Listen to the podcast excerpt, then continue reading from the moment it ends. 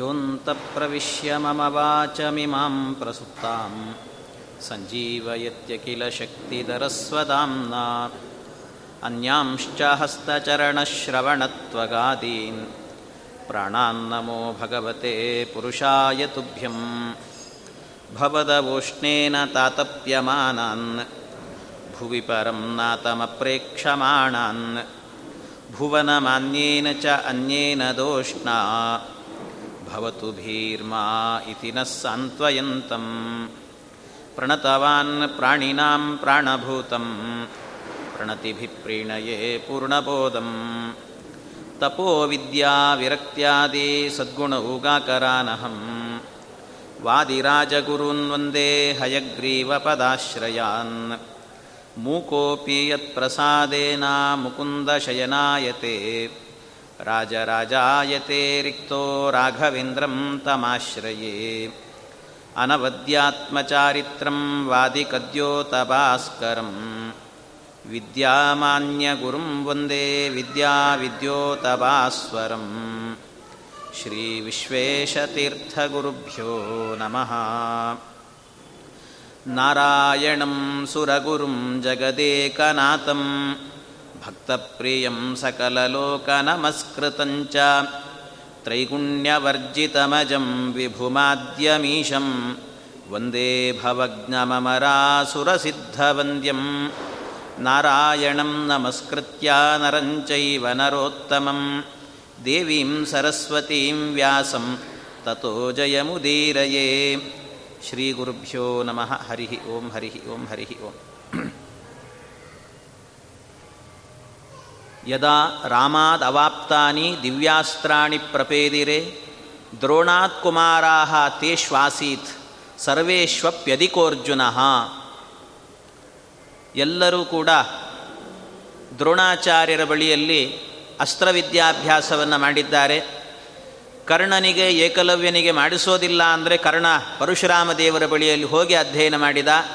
ಏಕಲವ್ಯ ದ್ರೋಣಾಚಾರ್ಯರ ಮೂರ್ತಿಯನ್ನೇ ಮಾಡಿಕೊಂಡು ಅವರನ್ನೇ ಗುರುಗಳನ್ನಾಗಿ ಪಡೆದುಕೊಂಡು ಅಧ್ಯಯನ ಮಾಡಿದ ಯಾರಿಗೂ ಗೊತ್ತಿಲ್ಲದಂತೆ ರೈವತಕ ಪರ್ವತದಲ್ಲಿ ಇವರು ಹೋಗಿ ಅವನಿಗೆ ವಿದ್ಯೆಯನ್ನು ಹೇಳಿಕೊಟ್ರು. ಇಷ್ಟೆಲ್ಲ ನಡೀತು. ಎಲ್ಲ ಆದ ನಂತರ ಎಲ್ಲರಲ್ಲೂ ಕೂಡ ಅಸ್ತ್ರವಿದ್ಯೆಯನ್ನು ಬಲ್ಲವರಲ್ಲಿ ತುಂಬ ಶ್ರೇಷ್ಠ ಯಾರು ಅಂತ ಕೇಳಿದಾಗ ದ್ರೋಣಾಚಾರ್ಯರೇ ಹೇಳ್ತಿದ್ದಾರಂತೆ. ದ್ರೋಣಾಚಾರ್ಯ ಇಷ್ಟೆಲ್ಲರ, ಇಷ್ಟೆಲ್ಲ ಜನ ಇಷ್ಟು ವಿದ್ಯಾರ್ಥಿಗಳು ನನ್ನ ಬಳಿಯಲ್ಲಿ ಅಧ್ಯಯನ ಮಾಡಿದ್ದಾರೆ. ಇದರಲ್ಲಿ ಯಾರು ಉತ್ತಮರು ಯಾರು ಅಂತ ಕೇಳಿದರೆ ದ್ರೋಣಾಚಾರ್ಯ ಹೇಳಿದ ಮಾತು, ದ್ರೋಣಾತ್ ಕುಮಾರಾಸ್ತ್ವೇಷಾಸೀತ್ ಸರ್ವೇಶ್ವಪ್ಯಧಿಕೋರ್ಜುನ ಅಂತ ಹೇಳ್ತಾರೆ. ಎಲ್ಲರಲ್ಲೂ ಕೂಡ ಅಧಿಕನಾಗಿದ್ದಾನೆ ಅರ್ಜುನ ಅಂತ. ಅರ್ಜುನ ಬಹಳ ಶ್ರೇಷ್ಠವಾದಂಥ ಬಿಲ್ಗಾರಿಕೆಯನ್ನು ಕಲ್ತಿದ್ದಾನೆ ಅಂತ ಹೇಳ್ತಾರೆ. ಭಾರಿ ಶ್ರೇಷ್ಠವಾದಂಥ ಅಸ್ತ್ರವಿದ್ಯೆಯನ್ನು ಪಡೆದಿದ್ದಾನವನು. ಆದರೆ ಈ ಮಾತನ್ನು ಹೇಳಿದಾಗ ಸಹಜವಾಗಿ ಬರುವಂಥ ಸಂದೇಹ ಏನು ಅಂದರೆ ಇವರೆಲ್ಲರ ಮಧ್ಯದಲ್ಲಿ ಭೀಮಸೇನ್ ದೇವರಿರಲಿಲ್ವ ವಾಯುದೇವರಿದ್ರಲ್ವ ಅರ್ಜುನ ಇಂದ್ರನ ಅವತಾರ ಅಂದರೆ ಎಂಟನೇ ಕಕ್ಷೆಯಲ್ಲಿ ಬರ್ತಾನೆ. ಭೀಮಸೇನ ದೇವರು ಮೂರನೇ ಕಕ್ಷೆಯಲ್ಲಿದ್ದಾರೆ. ಹಾಗಿರುವಾಗ ಅವರಿಗಿಂತಲೂ ಕೂಡ ಉತ್ತಮನಾಗಿ ಅರ್ಜುನ ಆಗಲಿಕ್ಕೆ ಸಾಧ್ಯವೇ? ಹಾಗಾದರೆ ಸರ್ವೇಶ್ವಪ್ಯಧಿಕೋರ್ಜುನ ಅಂತ ಅರ್ಜುನ ಶ್ರೇಷ್ಠ ಅಂತ ಹೇಗೆ ಹೇಳ್ತೀರಿ? ಅವನು ಶ್ರೇಷ್ಠ ಆಗಲಿಕ್ಕೆ ಸಾಧ್ಯವೇ ಅಂತ ಕೇಳಿದರೆ ಅದಕ್ಕೆ ಆಚಾರ್ಯರು ವ್ಯಾಖ್ಯಾನ ಮಾಡಿ ಹೇಳ್ತಾರೆ ಅದಕ್ಕೆ, ಸರ್ವೇಶ್ವಪ್ಯಧಿಕೋರ್ಜುನ ಅಂತ ಹೇಳಿದರೆ ಅದಕ್ಕೆ ಅರ್ಥ ಏನು ಅಂದರೆ, ಮುಂದೆ ವಾಕ್ಯ ಆಚಾರ್ಯರದ್ದೇ ನಿಜ ಪ್ರತಿಭಯಾ ಜಾನನ್ ಸರ್ವಾಸ್ತ್ರಾಣಿ ತಥೋದಿಕಂ ನಾಸ್ತ್ರಯುದ್ಧಂ ಕ್ವಚಿತ್ ಭೀಮೋ ಮನ್ಯತೆ ಧರ್ಮ ಮಂಜಸ.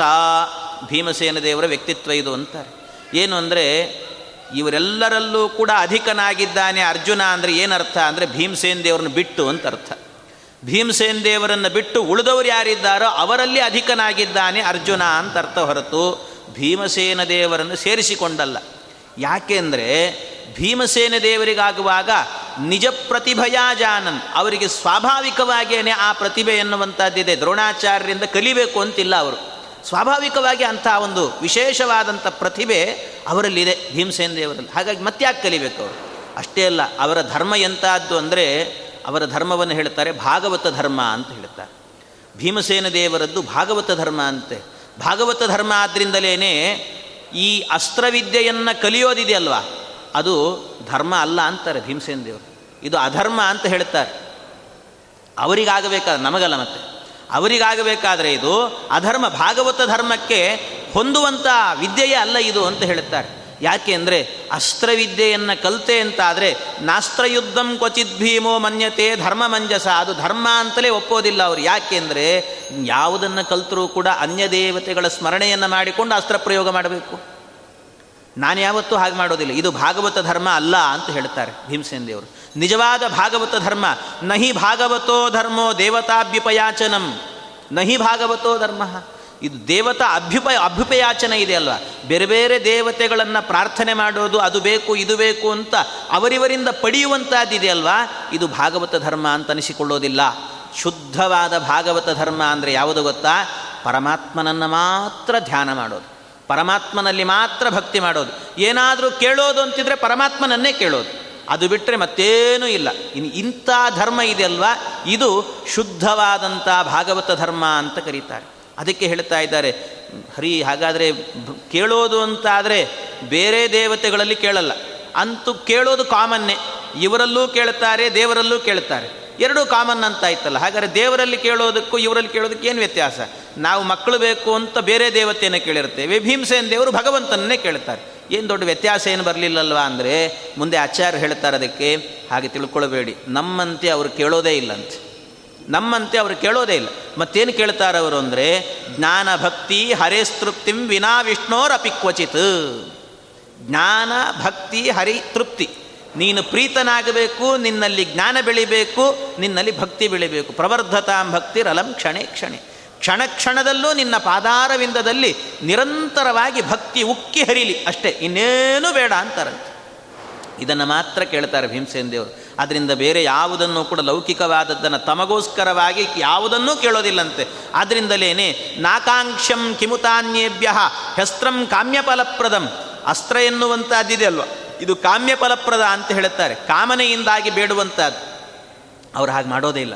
ಕಾಮನೆ ಇಲ್ಲವೇ ಇಲ್ಲ ಅವರಿಗೆ. ಆದ್ದರಿಂದ ಶುದ್ಧೇ ಭಾಗವತೆ ಧರ್ಮೇ ನಿರತೋ ಯದ್ವೃಕೋದರಹ ನಿರತೋ ಯದ್ವೃಕೋದ ಶುದ್ಧವಾದ ಭಾಗವತ ಧರ್ಮ ಅಂತೆ ಎಲ್ಲೂ ಹುಡುಕಿದರೂ ಕೂಡ, ಲವಲೇಶವೂ ಕೂಡ ಅವರು ಎಲ್ಲಾದರೂ ಬೇಡಿದ್ದಾರೆ, ಮಾಡಿದ್ದಾರೆ ಅನ್ನುವಂಥದ್ದು ಇಲ್ಲವೇ ಇಲ್ಲ, ಕಾಣಿಸೋದೇ ಇಲ್ಲ ಎಲ್ಲೂ ಕೂಡ. ಇಡೀ ಮಹಾಭಾರತದಲ್ಲಿ ಹುಡುಕಿದರೂ ಕೂಡ ಅಂಥ ಒಂದು ಪ್ರಸಂಗವೇ ಕಾಣಿಸೋದಿಲ್ಲಂತ ಯಾರ ಬಳಿಯಲ್ಲೂ ಬೇಡಲಿಲ್ಲ ಅವರು. ಏನನ್ನು? ಕೇಳೋದಿದ್ರೆ ಯಾರನ್ನು ಕೇಳಿದ್ದಾರೆ? ಭಗವಂತನನ್ನು ಮಾತ್ರ ಕೇಳಿದ್ದಾರೆ. ಅದು ಏನು ಕೇಳಿದ್ದಾರೆ? ಜ್ಞಾನ, ಭಕ್ತಿ ಹರೇಸ್ತೃಪ್ತಿಂ ಇಷ್ಟನ್ನು ಮಾತ್ರ ಕೇಳಿದ್ದಾರೆ ಭೀಮಸೇನ ದೇವರೇ ಹೊರತು ಮತ್ತಾವುದನ್ನೂ ಕೇಳಲಿಲ್ಲಂತೆ. ಇದು ಭೀಮಸೇನ ದೇವರ ಶುದ್ಧವಾದ ಭಾಗವತ ಧರ್ಮ ಅಂತ ಕರೀತಾರೆ. ಶುದ್ಧೇ ಭಾಗವತೇ ಧರ್ಮೇ, ನಿರತೋ ಯದ್ವೃಕೋದರ ನ ಕಾಮ್ಯಕರ್ಮ ಕೃತ್ತಸ್ಮಾನ್, ನಾಯಾಚ ದೇವಮಾನುಷಾನ್. ಯಾರನ್ನೂ ಕೇಳಲೇ ಇಲ್ಲ. ದೇವ, ಮಾನುಷ, ಯಾರನ್ನೂ ಕೂಡ ಇದು ಬೇಕು ಅಂತ ಒಂದು ದಿವಸಕ್ಕೆ ಕೈ ಒಡ್ಡಿ ದೇಹಿ ಅಂತ ಬೇಡಿದವರಲ್ಲಂತೆ ಭೀಮಸೇನ ದೇವರು? ಒಂದು ದಿವಸ ಕೇಳಲಿಲ್ಲ. ಹಾಗೆ ಆ ರೀತಿ ಬದುಕಿತ್ತವರದು ಶುದ್ಧವಾದ ಭಾಗವತ ಧರ್ಮ ಅಂತ. ಆದರೆ ಈ ಪ್ರಸಂಗದಲ್ಲಿ ಆಚಾರ್ಯರೇ ಇದಕ್ಕೊಂದು ಪ್ರಶ್ನೆ ಮಾಡಿಕೊಂಡು ಉತ್ತರ ಹೇಳ್ತಾರೆ ಆಚಾರ್ಯ ಹೇಳ್ತಾ ಇದ್ದಾರೆ, ಅಲ್ಲ, ಭೀಮಸೇನ ದೇವರು ಎಲ್ಲೂ ಕೂಡ ಯಾರನ್ನೂ ಬೇಡಲಿಲ್ಲ ಅಂತ ಹೇಳ್ತಿರಲ್ವಾ? ಅಜ್ಞಾತವಾಸದಲ್ಲಿದ್ದಾಗ ಭೀಮಸೇನ ದೇವರು ಬ್ರಾಹ್ಮಣನ ವೇಷವನ್ನು ಹಾಕ್ಕೊಂಡು ಮನೆ ಮನೆಗಳಿಗೆ ಹೋಗ್ಬಿಟ್ಟು, ಭಿಕ್ಷೆ ಹಾಕಿ, ನನಗೆ ಭಿಕ್ಷೆ ಹಾಕಿ ಅಂತ ಹೇಳಿಬಿಟ್ಟು ಕೇಳ್ತಾರಲ್ಲ. ಹಾಗಾದರೆ ಭಿಕ್ಷೆ ಕೇಳಲಿಲ್ವಾ? ಬೇರೆಯವ್ರನ್ನ ಕೇಳಿದಂತೆ ಆಯ್ತಲ್ಲ. ದೇವರನ್ನು ಮಾತ್ರ ಕೇಳುವವರು. ಆದರೆ ದೇವರನ್ನು ಬಿಟ್ಟು ಬೇರೆಯವರನ್ನು ಕೇಳ್ತಿದ್ದಾರಲ್ಲ, ಭಿಕ್ಷೆ ಬೇಡಿದ್ದಾರಲ್ಲ, ದೇಹಿ ಅಂತ ಒಬ್ಬರನ್ನ ಕೇಳಲಿಲ್ಲ ಅಂದರೆ ಕೇಳಿದ್ದಾರಲ್ವ? ಕೇಳಿದ ಪ್ರಸಂಗ ಮಹಾಭಾರತದಲ್ಲಿ ಇದೆ ಅಲ್ವೇ ಅಂತ ಕೇಳಿದರೆ ಆಚಾರ್ಯರು ಹೇಳ್ತಾರೆ ಅದಕ್ಕೆ, ಹರಿಶ್ಚ ನಾರ್ತಿತಸ್ತೇನ ಕದಾಚಿತ್ ಕಾಮ್ಯಲಿಪ್ಸಯ. ಅಲ್ಲ, ಹರಿಯೇನೆ, ಭಗವಂತನನ್ನೇ ತನಗೋಸ್ಕರವಾಗಿ ಏನೂ ಕೇಳಿಲ್ಲಂತೆ. ಇನ್ನು ಸಾಮಾನ್ಯವಾದ ಭಿಕ್ಷೆಗೆ ಹೋದಾಗ ಇನ್ನೊಬ್ಬರನ್ನ ಕೇಳಲಿಕ್ಕೆ ಸಾಧ್ಯವೇ? ಮತ್ತು ಕೇಳಿದ್ದು ಉಲ್ಲೇಖ ಇದೆ ಅಲ್ವಾ ಅಂದರೆ ಅದಕ್ಕೆ ಹೇಗೆ ತಿಳ್ಕೊಳ್ಬೇಕು ಅಂದರೆ ಎಲ್ಲೂ ಕೂಡ ಭೀಮಸೇನ್ ದೇವರು ಹೋದಾಗ ಭಿಕ್ಷಾಂ ದೇಹಿ ಅಂತ ಕೇಳಲೇ ಇಲ್ಲಂತವ್ರು. ಭಿಕ್ಷಾಂ ದೇಹಿ ಅಂತ ಕೇಳಲೇ ಇಲ್ಲ. ಮತ್ತೇನು ಮಾಡಿ ಭಿಕ್ಷಾಮಠಂಶ್ಚ ಹುಂಕಾರಾತ್ ಕರವದ್ ವೈಶ್ಯತೋಗ್ರಹೀತ್ ಅಂತ ಹೇಳ್ತಾರೆ ಆಚಾರ್ಯರು. ಎಂಥ ವ್ಯಕ್ತಿತ್ವ ಭೀಮಸೇನ್ ದೇವರದ್ದು ಅಂದರೆ ಆ ಕಾಲದಲ್ಲಾಗಬೇಕಾದ್ರೆ ಬಕಾಸುರ ಅಂತ ಒಬ್ಬ ಅಸುರ ಇದ್ದ. ಅವನನ್ನು ಸಂಹಾರ ಮಾಡಿದವರು ಭೀಮಸೇನ ದೇವರು. ಅವನನ್ನು ಸಂಹಾರ ಮಾಡಿ ನಿಮಗೆಲ್ಲ ರಕ್ಷಣೆಯನ್ನು ನಾನು ಕೊಡ್ತೇನೆ ಅಂತ ರಕ್ಷಣೆಯನ್ನು ಕೊಟ್ಟಂಥ ಮಹಾ ವ್ಯಕ್ತಿ ಭೀಮಸೇನ ದೇವರಂತೆ. ಅದರಿಂದಾಗಿ ಭೀಮಸೇನ ದೇವರು ಏನು ಮಾಡ್ತಾ ಇದ್ರು? ಭಿಕ್ಷೆಗೆ ಅಂತ ಹೋಗ್ತಿರ್ಲಿಲ್ಲಂತೆ. ಭಿಕ್ಷೆಗೆ ಅಂತ ಎದರಲ್ಲಿ ಹೋದರೂ ಕೂಡ ಅವ್ರೇನು ಮಾಡ್ತಿದ್ರು? ಹುಂಕಾರಾತ್ ಇದು ನಾನು ಬಂದದ್ದು ರಾಜ, ನಿಮ್ಮನ್ನೆಲ್ಲ ರಕ್ಷಣೆ ಮಾಡ್ತಿದ್ದೇನೆ. ನನಗೆ ಕರವನ್ನು ಕೊಡಿ ಅಂತ ಟ್ಯಾಕ್ಸ್ ಕೊಡಿ ಅನ್ನೋ ಹಾಗೆ ಕೇಳ್ತಾ ಇದ್ರೆ ಹೊರತು ಯಾರ ಮನೆಯಲ್ಲೂ ಭಿಕ್ಷೆಯನ್ನು ಕೇಳಲಿಲ್ಲಂತೆ. ಇದು ನಾನು ಕ್ಷತ್ರಿಯ, ನೀವೆಲ್ಲ ವೈಶ್ಯರು ಆದ್ದರಿಂದ ನೀವೆಲ್ಲರೂ ನನಗೆ ಟ್ಯಾಕ್ಸ್ ಕೊಟ್ಟು ಬದುಕಬೇಕು ಅನ್ನುವ ಹಾಗೆ ಹುಂಕಾರದಿಂದ ಭಿಕ್ಷಾಮಠಂಶ್ಚ ಹುಂಕಾರಾತ್ ಕರವದ್ ವೈಶ್ಯತೋಗ್ರಹೀತ್ ಅಂತ ಹೇಳ್ತಾರೆ ಆ ರೀತಿ ಕೇಳ್ತಾ ಇದ್ದರೆ ಹೊರತು ಭೀಮಸೇನ್ ದೇವರು ಒಂದು ದಿವಸವೂ ಕೂಡ ದೇಹಿ ಅಂತ ಕೇಳಿದವರಲ್ಲ. ಆದ್ದರಿಂದ ದೇಹಿ ಅಂತ ಕೇಳಿದ್ದಾರೆ ಅಂತ ತಿಳ್ಕೊಳ್ಳೇಬಾರದು ಅಂತ ಹೇಳ್ತಾರೆ ಅಷ್ಟೇ ಅಲ್ಲ ಭೀಮಸೇನ ದೇವರದ್ದು ಇನ್ನೂ ಭಾಗವತ ಧರ್ಮವನ್ನು ಹೇಳುತ್ತಿದ್ದಾರೆ ಭೀಮಸೇನ ದೇವರು. ಇನ್ನಿಂಥ ಭಾಗವತ ಧರ್ಮ? ನಾಣ್ಯದೇವ ನತಾಸ್ತೇನ ವಾಸುದೇವಾನ್ನ ಪೂಜಿತಾ ನ ಪ್ರತೀಪಂ ಹರೇಕ್ವಾಪಿ ಸಕರೋತಿ ಕತಂಚನ ಒಂದು ದಿವಸವೂ ಕೂಡ ಅವರ ಜೀವನದಲ್ಲಾಗಬೇಕಾದ್ರೆ ಎಲ್ಲೂ ಕೂಡ, ಮೂರು ಅವತಾರದಲ್ಲೂ ಕೂಡ, ಎಲ್ಲ ಅವತಾರದಲ್ಲೂ ಕೂಡ ಅವರು ಒಂದು ದಿನವೂ ಕೂಡ ಬೇರೆ ಅನ್ಯ ದೇವತೆಗಳ ನಮಸ್ಕಾರ ಅನ್ನೋದನ್ನು ಮಾಡೇ ಇಲ್ಲಂತೆ. ಎಲ್ಲಿ ಮಾಡಿದರು? ಇಲ್ಲಿ ಆಗಬೇಕಾದ್ರೆ ಬಲರಾಮ ದೇವರ ಬಳಿಯಲ್ಲಿ ಅಧ್ಯಯನ ಮಾಡುವಾಗ ನಮಸ್ಕಾರ ಮಾಡಿದರೆ ಯಾರಿಗೆ ಮಾಡಿದರು? ಭಗವಂತನಿಗೇ ನಮಸ್ಕಾರ ಮಾಡಿದ್ದಾರೆ. ಹೊರತು ಬೇರೆಯವರಿಗೆ ನಮಸ್ಕಾರವನ್ನು ಮಾಡಲಿಲ್ಲ. ಇನ್ನು ಅದೇ ರೀತಿಯಲ್ಲಿ ಬೇರೆ ಬೇರೆ ಕಡೆಯಲ್ಲಿ ಇನ್ನು ಮಧ್ವಾಚಾರ್ಯರಾಗಿರುವಾಗಲೂ ಕೂಡ ಅವರು, ಮಧ್ವರು ಎಲ್ಲ ಕಡೆ ಹೋಗ್ತಾ ಇದ್ರಂತೆ, ಮಧ್ವ ವಿಜಯದಲ್ಲಿ ಉಲ್ಲೇಖ. ಏನಂದ್ರೆ ಎಲ್ಲ ಕಡೆ ಹೋದ ಹೋದ ಕಡೆಯಲ್ಲೆಲ್ಲ ಏನು ಮಾಡ್ತಾ ಇದ್ರು? ಕಲ್ಲು, ಮಣ್ಣು, ಮುಳ್ಳು, ಏನು ನೋಡಿದರೂ ನಮಸ್ಕಾರ ಮಾಡ್ತಿದ್ರಂತೆ. ಎಲ್ಲದಕ್ಕೂ ನಮಸ್ಕಾರ ಮಾಡೋರು. ಲಿಂಗಗಳಿಗೆಲ್ಲ ನಮಸ್ಕಾರ ಮಾಡಿ, ರುದ್ರದೇವರಿಗೆ ನಮಸ್ಕಾರ ಮಾಡಿದ್ದಾರೆ. ಅಂದ್ರೆ ಏನರ್ಥ ರುದ್ರದೇವರಿಗೆ ನಮಸ್ಕಾರ ಮಾಡಿದ್ರಂತಲೇ ಹಾಗಲ್ಲ ಅರ್ಥ. ನಹಿ ಹರಿಂ ಸತತಂ ನಮತ್ಯಸೌ ನಚನ ಪಶ್ಯತಿ ನಾಪಿ ನ ವಂದತೆ. ಅಪಿತತೇತಿ ವಿಧಾಯ ವಿಶೇಷತಃ, ಸನನು ಸಾಧು ಜನಾನ್ ಸಮಶಿಕ್ಷಯತ್. ಸಾಧು ಜನಾನ್ ಇತ್ತು ಸಜ್ಜನರಾದವರು ಹೇಗೆ ನಮಸ್ಕಾರ ಮಾಡಬೇಕು ಅನ್ನೋದನ್ನು ತೋರಿಸಿಕೊಟ್ಟಿದ್ದಾರೆ ಅಷ್ಟೇ ಮಧ್ವಾಚಾರ್ಯ ಎಲ್ಲ ಕಡೆಯಲ್ಲೂ ಕೂಡ ಹರಿಗೆ ನಮಸ್ಕಾರ ಮಾಡ್ತಿದ್ರೆ ಹೊರತು ಬೇರೆ ದೇವತೆಗಳಿಗೆ ನಮಸ್ಕಾರ ಅಂತ ಇಲ್ವೇ ಇಲ್ಲ ಅಂತೆ. ನಾಣ್ಯದೇವ ನತಾಸ್ತೇನ ವಾಸುದೇವಾನ್ನ ಪೂಜಿತಾ ವಾಸುದೇವನನ್ನು ಬಿಟ್ಟು, ಭಗವಂತನನ್ನು ಬಿಟ್ಟು ಮತ್ತೆ ಅನ್ಯ ದೇವತೆಗೆ ನಮಸ್ಕಾರ, ಪೂಜೆ ಯಾವುದನ್ನು ಒಂದು ದಿವಸಕ್ಕೆ ಮಾಡಿದವರಲ್ಲಂತೆ ಭೀಮಸೇನ ದೇವರು ಇದು ಶುದ್ಧವಾದ ಭಾಗವತ ಧರ್ಮ ಅಂತ ಹೇಳ್ತಾರೆ. ಶುದ್ಧ ಭಾಗವತ ಧರ್ಮ. ಇದು ಒಂದು ಭಾಗವತ ಧರ್ಮ ಅಂತೆ. ಇನ್ನೊಂದು ಭಾಗವತ ಧರ್ಮವೂ ಇತ್ತಂತೆ ಭೀಮಸೇನ ದೇವರದ್ದು. ಏನು ಅಂದರೆ, ಯುದ್ಧ ಮಾಡಲಿಕ್ಕೆ ಅಂತ ಹೋದಾಗ ಎದುರುಗಡೆಯಲ್ಲಿ ಇರುವಂಥ ವ್ಯಕ್ತಿ ಯುದ್ಧಕ್ಕೆ ಬರುವವನು, ಅವನ ಕೈಯಲ್ಲಿ ಅಸ್ತ್ರ ಇಲ್ಲದೆ ಯುದ್ಧಕ್ಕೆ ಬಂದ ಅಂದರೆ, ಇವರು ಮಾತ್ರ ಅಸ್ತ್ರ ಹಿಡ್ಕೊಂಡು ಹೋಗೋದು ಇಲ್ಲ ಅಂತೆ. ಹಾಗೆ ಹೋಗ್ತಾನೆ ಇರಲಿ. ಅವನು ಅಸ್ತ್ರ ಇಲ್ಲದೆ ಬಂದರೆ, ಇವರೂ ಕೂಡ ಅಸ್ತ್ರ ಇಲ್ಲದೆ ಹೋಗಿ ಹೋರಾಡ್ತಾ ಇದ್ರಂತೆ. ಆ ರೀತಿ ವ್ಯಕ್ತಿತ್ವ ಅಂತ, ಇದು ಭಾಗವತ ಧರ್ಮ ಅಂತ ಹೇಳ್ತಾರೆ ಯುದ್ಧಕ್ಕೆ ಹೊರಟಾಗಲೂ ಕೂಡ ಎದರಲ್ಲಿರುವ ವ್ಯಕ್ತಿಯಲ್ಲಿ ಯಾವುದೇ ರೀತಿ ಅಸ್ತ್ರ ಇಲ್ಲದೆ ಇದ್ದಾಗ ಇವರು ಅಸ್ತ್ರದಿಂದ ಹೋದರೆ ಅದು ಭಾಗವತ ಧರ್ಮ ಅಲ್ಲ. ಅದರಿಂದ ಭಾಗವತ ಧರ್ಮವನ್ನು ಕಾಪಾಡಲಿಕ್ಕೆ ಅನುಪಸ್ಕಾರಿಣೋ ಯುದ್ಧೇ ನಾಭಿಯಾತಿ ಕ್ಷುಪಸ್ಕರಿ ಒಂದು ದಿವಸಕ್ಕೂ ಹಾಗೆ ಹೋಗ್ತಾ ಇರಲಿಲ್ಲಂತೆ. ಅಷ್ಟೇ ಇಲ್ಲ ಇನ್ನೊಂದು ಮಹಾಧರ್ಮ ಇದು, ಭಾಗವತ ಧರ್ಮದ್ದು ಪರಮಶ್ರೇಷ್ಠವಾದ ಧರ್ಮ ಅಂತ ಅವರಿಗೆ ಬಹಳ ಮೆಚ್ಚುಗೆಯಾಗಿರುವಂಥ ಒಂದು ಧರ್ಮ ಅಂತ ಹೇಳ್ತಾರೆ. ಏನು ಆ ಧರ್ಮ ಅಂದರೆ ನಚೌರ್ಧ್ವ ದೈಹಿಕಾನುಜ್ಞಾಂ ಅವೈಷ್ಣವ ಕೃತೇ ಕರೋತು, ನ ಕರೋತಿ ಸ್ವಯಂ ನೈಷಾಂ ಪ್ರಿಯಮಪ್ಯಾಚರೇತ್ ಕ್ವಚಿತ್. ಅಬ್ಬಬ್ಬ, ಇಷ್ಟು ಅದ್ಭುತ ನೋಡಿ. ಏನಂತ ಹೇಳ್ತಿದ್ದಾರೆ ಭೀಮಸೇನ ದೇವರು, ಅವರ ಶುದ್ಧ ಭಾಗವತ ಧರ್ಮಕ್ಕೆ ಇನ್ನೊಂದು ನಿದರ್ಶನ ಅಂತಾರೆ. ಏನದು ಅಂದರೆ ನಚೌರ್ಧ್ವ ದೈಹಿಕಾನುಜ್ಞಾಂ ಅವೈಷ್ಣವ ಕೃತೇ ಕರೋತ್. ಯಾರಾದರೂ ಒಬ್ಬ ಅವೈಷ್ಣವ, ಒಬ್ಬ ವ್ಯಕ್ತಿ ಸತ್ತಿದ್ದಾನೆ, ಸತ್ತ ವ್ಯಕ್ತಿಗಾಗಬೇಕಾದರೆ ಅವನಿಗೆ ಔರ್ಧ್ವ ದೈಹಿಕ ಕ್ರಿಯೆ ಎನ್ನುವಂಥದ್ದು ನಡಿಬೇಕು. ಆದರೆ ಔರ್ಧ್ವ ದೈಹಿಕ ಕ್ರಿಯೆ ನಡಿಬೇಕು, ಅದಕ್ಕೇನಾದರೂ ಸಹಾಯ ಬೇಕು ಅಂದರೆ ಎಂಥವನಿಗಾದರೂ ಕೂಡ ಹೇಳ್ತಾರಂತೆ, ಅಲ್ಲ ಯಾರಾದರೂ ಸತ್ತಿದ್ದಾರೆ ಅಂದರೆ ಆಗ ದ್ವೇಷ ಮಾಡಬೇಡಿ ಅಂತ ಹೇಳ್ತಾರೆ. ಏನು ಸಮಸ್ಯೆಗಳಿದ್ದರೂ ಕೂಡ ಮೊದಲು ಬದುಕಿದ್ದಾಗೆಲ್ಲ ಮಾಡ್ಕೊಂಬೇಡಿ. ಸತ್ತ ನಂತರ ಆ ದೇಹಕ್ಕೆ ದ್ವೇಷವನ್ನು ಮಾಡಲಿಕ್ಕೆ ಹೋಗಬೇಡಿ ಅಂತ ಹೇಳ್ತಾರೆ. ಅದರಿಂದ ಆ ಸಂದರ್ಭಕ್ಕೆ ಎಷ್ಟಾದರೂ ಸಹಾಯವನ್ನು ಮಾಡಬೇಕು ಅಂತ ಹೇಳ್ತಾರೆ. ಆದರೆ ಭೀಮಸೇನ ದೇವರು ಹೇಳ್ತಾರೆ, ಅವರೇನಾದರೂ ಅವೈಷ್ಣವ ಅಂತಾಗಿದ್ದರೆ ಅವನು ಸತ್ತ ಅಂದರೆ ಅವನ ಔರ್ಧ್ವದೈಹಿಕ ಕ್ರಿಯೆಗೆ ಬಿಡಿಗಾಸನ್ನು ನಾನು ಕೊಡೋದಿಲ್ಲ ಅಂತಿದ್ರಂತೆ. ಒಬ್ಬ ಅವೈಷ್ಣವನನ್ನು ಇಷ್ಟು ದ್ವೇಷ ಮಾಡ್ತಿದ್ರಂತೆ. ನನಗೆ ಬೇಕಾಗೇ ಇಲ್ಲ ಜಗತ್ತಿನಲ್ಲಿ. ಅವೈಷ್ಣವ ಅನ್ನುವ ಒಬ್ಬ ವ್ಯಕ್ತಿ ಕಾಣಬಾರ್ದು ನನಗೆ ಅಂತಿದ್ರಂತೆ. ಅದರಿಂದ ಅವನ ದೇಹಕ್ಕೆ ನಾನು ಅಂತ್ಯಕ್ರಿಯೆಗೂ ಕೂಡ ಸಹಾಯ ಮಾಡೋದಿಲ್ಲ ಅಂತಿದ್ರು. ಇದು ಶುದ್ಧ ಭಾಗವತ ಧರ್ಮ ಅಂತ ಹೇಳುತ್ತಾರೆ. ಆದರೆ ಅದೇ ರೀತಿಯಲ್ಲಿ ನಕರೋತಿ ಸ್ವಯಂ ನೈಷಾಂ ಪ್ರಿಯಮಪ್ಯಾಚರೇತ್ ಕ್ವಚಿತ್.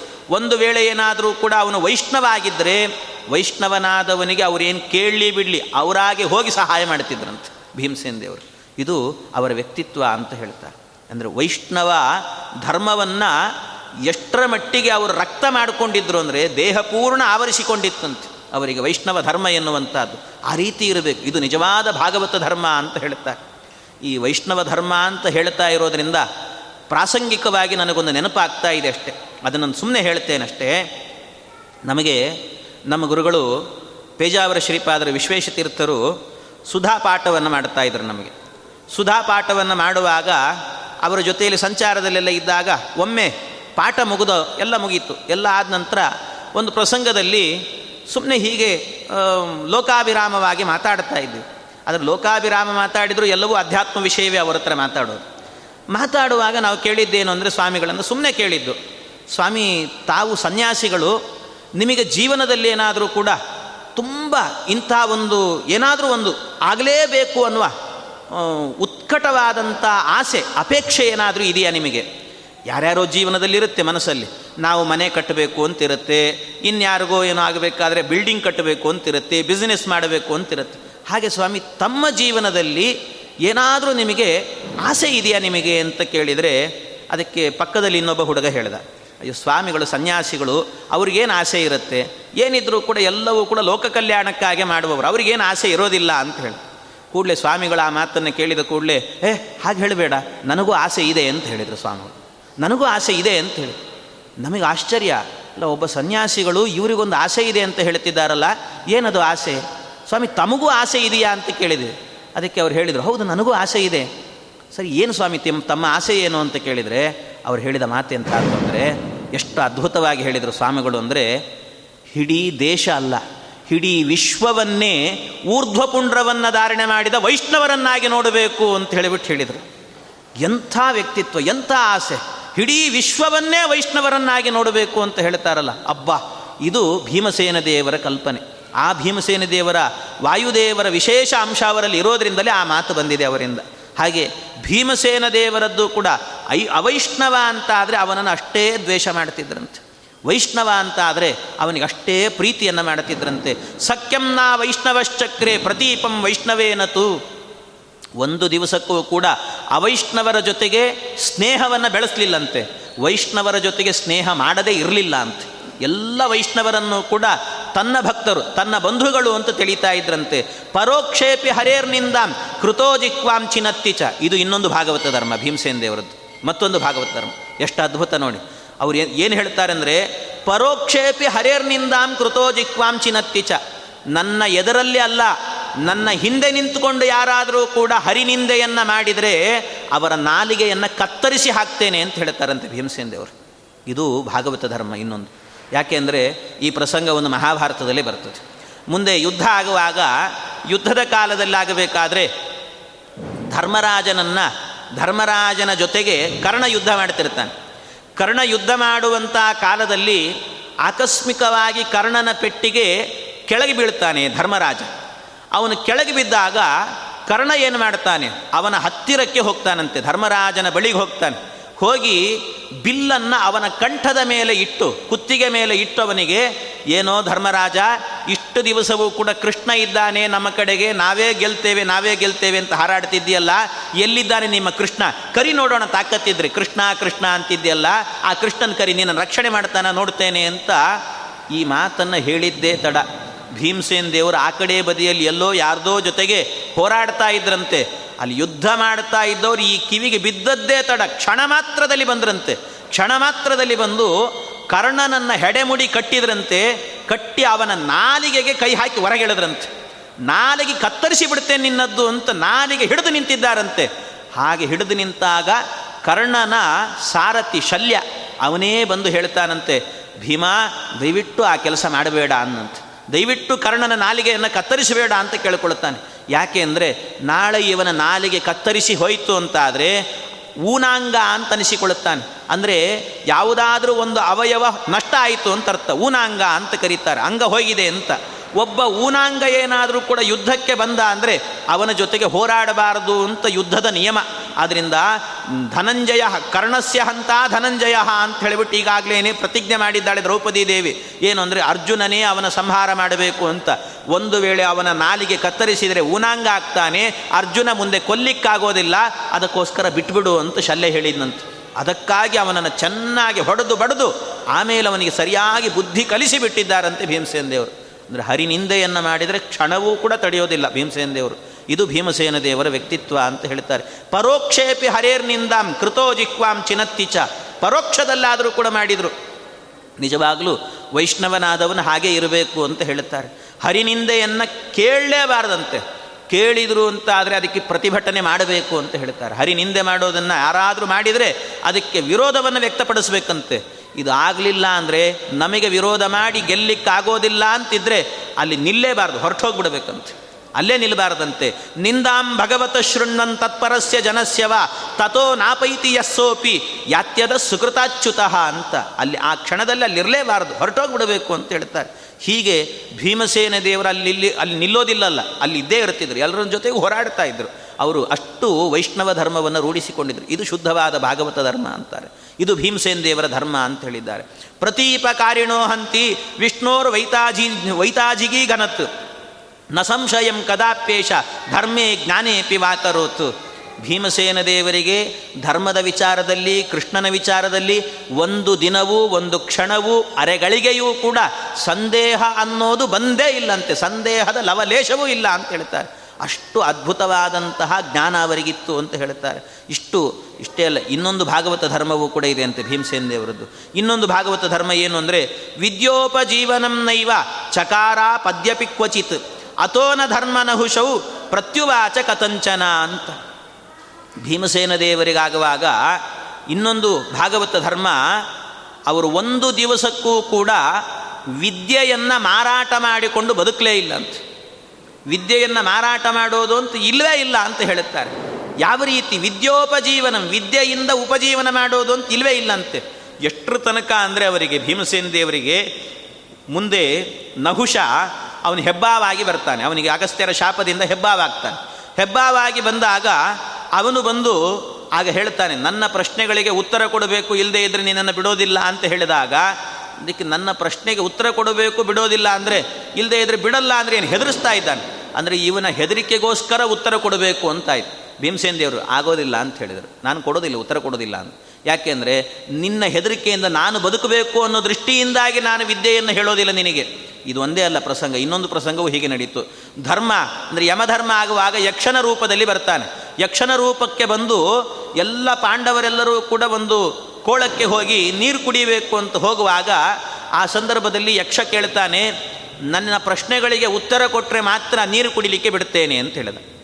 ಭೀಮಸೇನ್ ದೇವರು ಹೇಳಿದರು, ನನಗೆ ನೀರು ಕುಡಿಲಿಲ್ಲ ಅಂದರೂ ಪರವಾಗಿಲ್ಲ, ನಾನು ಮಾತ್ರ ನಿನ್ನ ಪ್ರಶ್ನೆಗಳಿಗೆ ಉತ್ತರ ಹೇಳೋದಿಲ್ಲ ಅಂತ. ಯಾಕೆ ಅಂದರೆ ಭೀಮಸೇನ್ ದೇವರು ಹೇಳ್ತಾರೆ, ನೀನು ನೀರು ಕುಡಿಬೇಕು ಅಂತಾದರೆ ನನಗೆ ಉತ್ತರ ಕೊಡಬೇಕು ಅಂದೆಲ್ಲ ಅದಕ್ಕೆ ನಾನು ಉತ್ತರ ಕೊಡಲ್ಲ. ನೀನು ಸಹಜವಾಗಿಯೇ ನನ್ನ ಬಳಿಯಲ್ಲಿ ಬಾ. ಇಲ್ಲ, ನನಗೆ ಜಿಜ್ಞಾಸೆ ಇದೆ, ಹರಿಭಕ್ತಿ ಇದೆ, ಹರಿಯ ಬಗ್ಗೆ ನಾನು ಅನೇಕ ಅನುಸಂಧಾನಗಳನ್ನು ಮಾಡಬೇಕು, ನನಗೆ ವಿದ್ಯೋಪದೇಶವನ್ನು ಮಾಡು ಅಂತ ಕೇಳಿದರೆ ನಾನೇ ನಿನಗೆ ಮಾಡುತ್ತೇನೆ. ಆದರೆ ನೀರಿಗೋಸ್ಕರವಾಗಿ ಮಾಡು ಅಂತ ಹೇಳಿದರೆ ನಾನು ಮಾಡೋದಿಲ್ಲ, ಅಂತಾರೆ ಭೀಮಸೇನ್ ದೇವರು. ಇದು ಭೀಮಸೇನ ದೇವರ ವ್ಯಕ್ತಿತ್ವ. ವಿದ್ಯೋಪಜೀವನ ಎನ್ನುವಂಥದ್ದು ಅವರ ಜೀವನದಲ್ಲೇ ಇರಲಿಲ್ಲಂತೆ. ಇದು ಶುದ್ಧವಾದ ಭಾಗವತ ಧರ್ಮ ಅಂತಾರೆ. ಇಂಥ ಭಾಗವತ ಧರ್ಮ ಯಾರಲ್ಲಾದರೂ ಕಾಣಲಿಕ್ಕೆ ಸಾಧ್ಯವೇ? ಇದು ಭೀಮಸೇನ ದೇವರಲ್ಲಿರುವಂಥದ್ದು ವಿದ್ಯೋಪಜೀವನಂ ನೈವ ಚಕಾರ ಪದ್ಯಪಿ ಕ್ವಚಿತ್ ಎಲ್ಲೂ ಮಾಡಲ್ಲ. ಆಜ್ಞಯೈವ ಹರೇರ್ದ್ರೌಣೇಹೇ ಅಸ್ತ್ರಾಣ್ಯಸ್ತ್ರೈರಶಾಮಯತ್. ಅದೃಶ್ಯೋ ಲಂಬುಸೋ ಭಗ್ನೋ ನಾಣ್ಯತ್ರತು ಕಥಂಚನ. ಅಲ್ಲಿ ಇದರ ಮೇಲೆ ಇನ್ನೊಂದು ಪ್ರಶ್ನೆಯನ್ನು ಮಾಡ್ತಾರೆ. ಹಾಗಾದರೆ ಭೀಮಸೇನ್ ದೇವರಿಗೆ ಅಸ್ತ್ರವಿದ್ಯೆನೇ ಗೊತ್ತಿರಲಿಲ್ವಾ ಅಂದರೆ? ಅದಕ್ಕೆ ಅಸ್ತ್ರವಿದ್ಯೆ ಗೊತ್ತಿರಲಿಲ್ಲ ಅಂತ ತಿಳ್ಕೊಳ್ಬೇಡಿ. ಅದಕ್ಕೆ ಕೃಷ್ಣ ಪರಮಾತ್ಮನೇ ಹೇಳಿದ್ನಂತೆ, ಇಲ್ಲಿ ನಿನಗೂ ಅಸ್ತ್ರವಿದ್ಯೆ ಗೊತ್ತಿದೆ ಅಂತ ಹೇಳ್ಬಿಟ್ಟು ಲೋಕಕ್ಕೆ ಗೊತ್ತಾಗಬೇಕು. ನಿನಗೇನು ಬೇಕಾಗಿಲ್ಲ. ಆದರೆ ನಿನಗೆ ಗೊತ್ತಿದೆ ಅನ್ನುವಂಥ ನಾಳೆ ದಿವಸ ಏನಾಗುತ್ತೆ ಲೋಕದಲ್ಲಿ, ಭೀಮಸೇನ ದೇವರಿಗೆ ಅಸ್ತ್ರವಿದ್ಯೆನೇ ಗೊತ್ತಿರಲಿಲ್ಲ ಅಂತ ಹೇಳಿಬಿಡ್ತಾರೆ. ಅದರಿಂದ ಆ ಅಪಕೀರ್ತಿ ಬರಬಾರ್ದು. ನಿನಗೂ ಕೂಡ ಆ ಅಸ್ತ್ರವಿದ್ಯೆ ಎನ್ನುವುದು ಗೊತ್ತಿತ್ತು ಅಂತ ಅನ್ನೋದು ಲೋಕಕ್ಕೆ ಗೊತ್ತಾಗಬೇಕು. ಅದಕ್ಕೋಸ್ಕರ ಭೀಮ, ನೀನೂ ಒಮ್ಮೆ ಅಸ್ತ್ರವಿದ್ಯೆಯನ್ನು ಪ್ರಯೋಗ ಮಾಡು ಅಂತ ಹೇಳಿದ್ರಂತೆ. ಅದಕ್ಕೋಸ್ಕರವಾಗಿ ಇಬ್ಬರ ಜೊತೆಗೆ ಅಸ್ತ್ರದಿಂದಾಗಿ, ಬಾಣದಿಂದಾಗಿ ಯುದ್ಧ ಮಾಡ್ತಾರೆ. ಇಬ್ಬರ ಜೊತೆಗೆ ಮಾಡಿದ್ರಂತೆ. ಯಾರು ಅಂದರೆ ಒಬ್ಬರು ಅಶ್ವತ್ಥಾಮಾಚಾರ್ಯರು ಮತ್ತೊಬ್ಬರು ಮತ್ತೊಬ್ಬೊಬ್ಬ ರಾಕ್ಷಸ. ಅವನ ಹೆಸರು ಅಲಂಬುಸ ಅಂತ.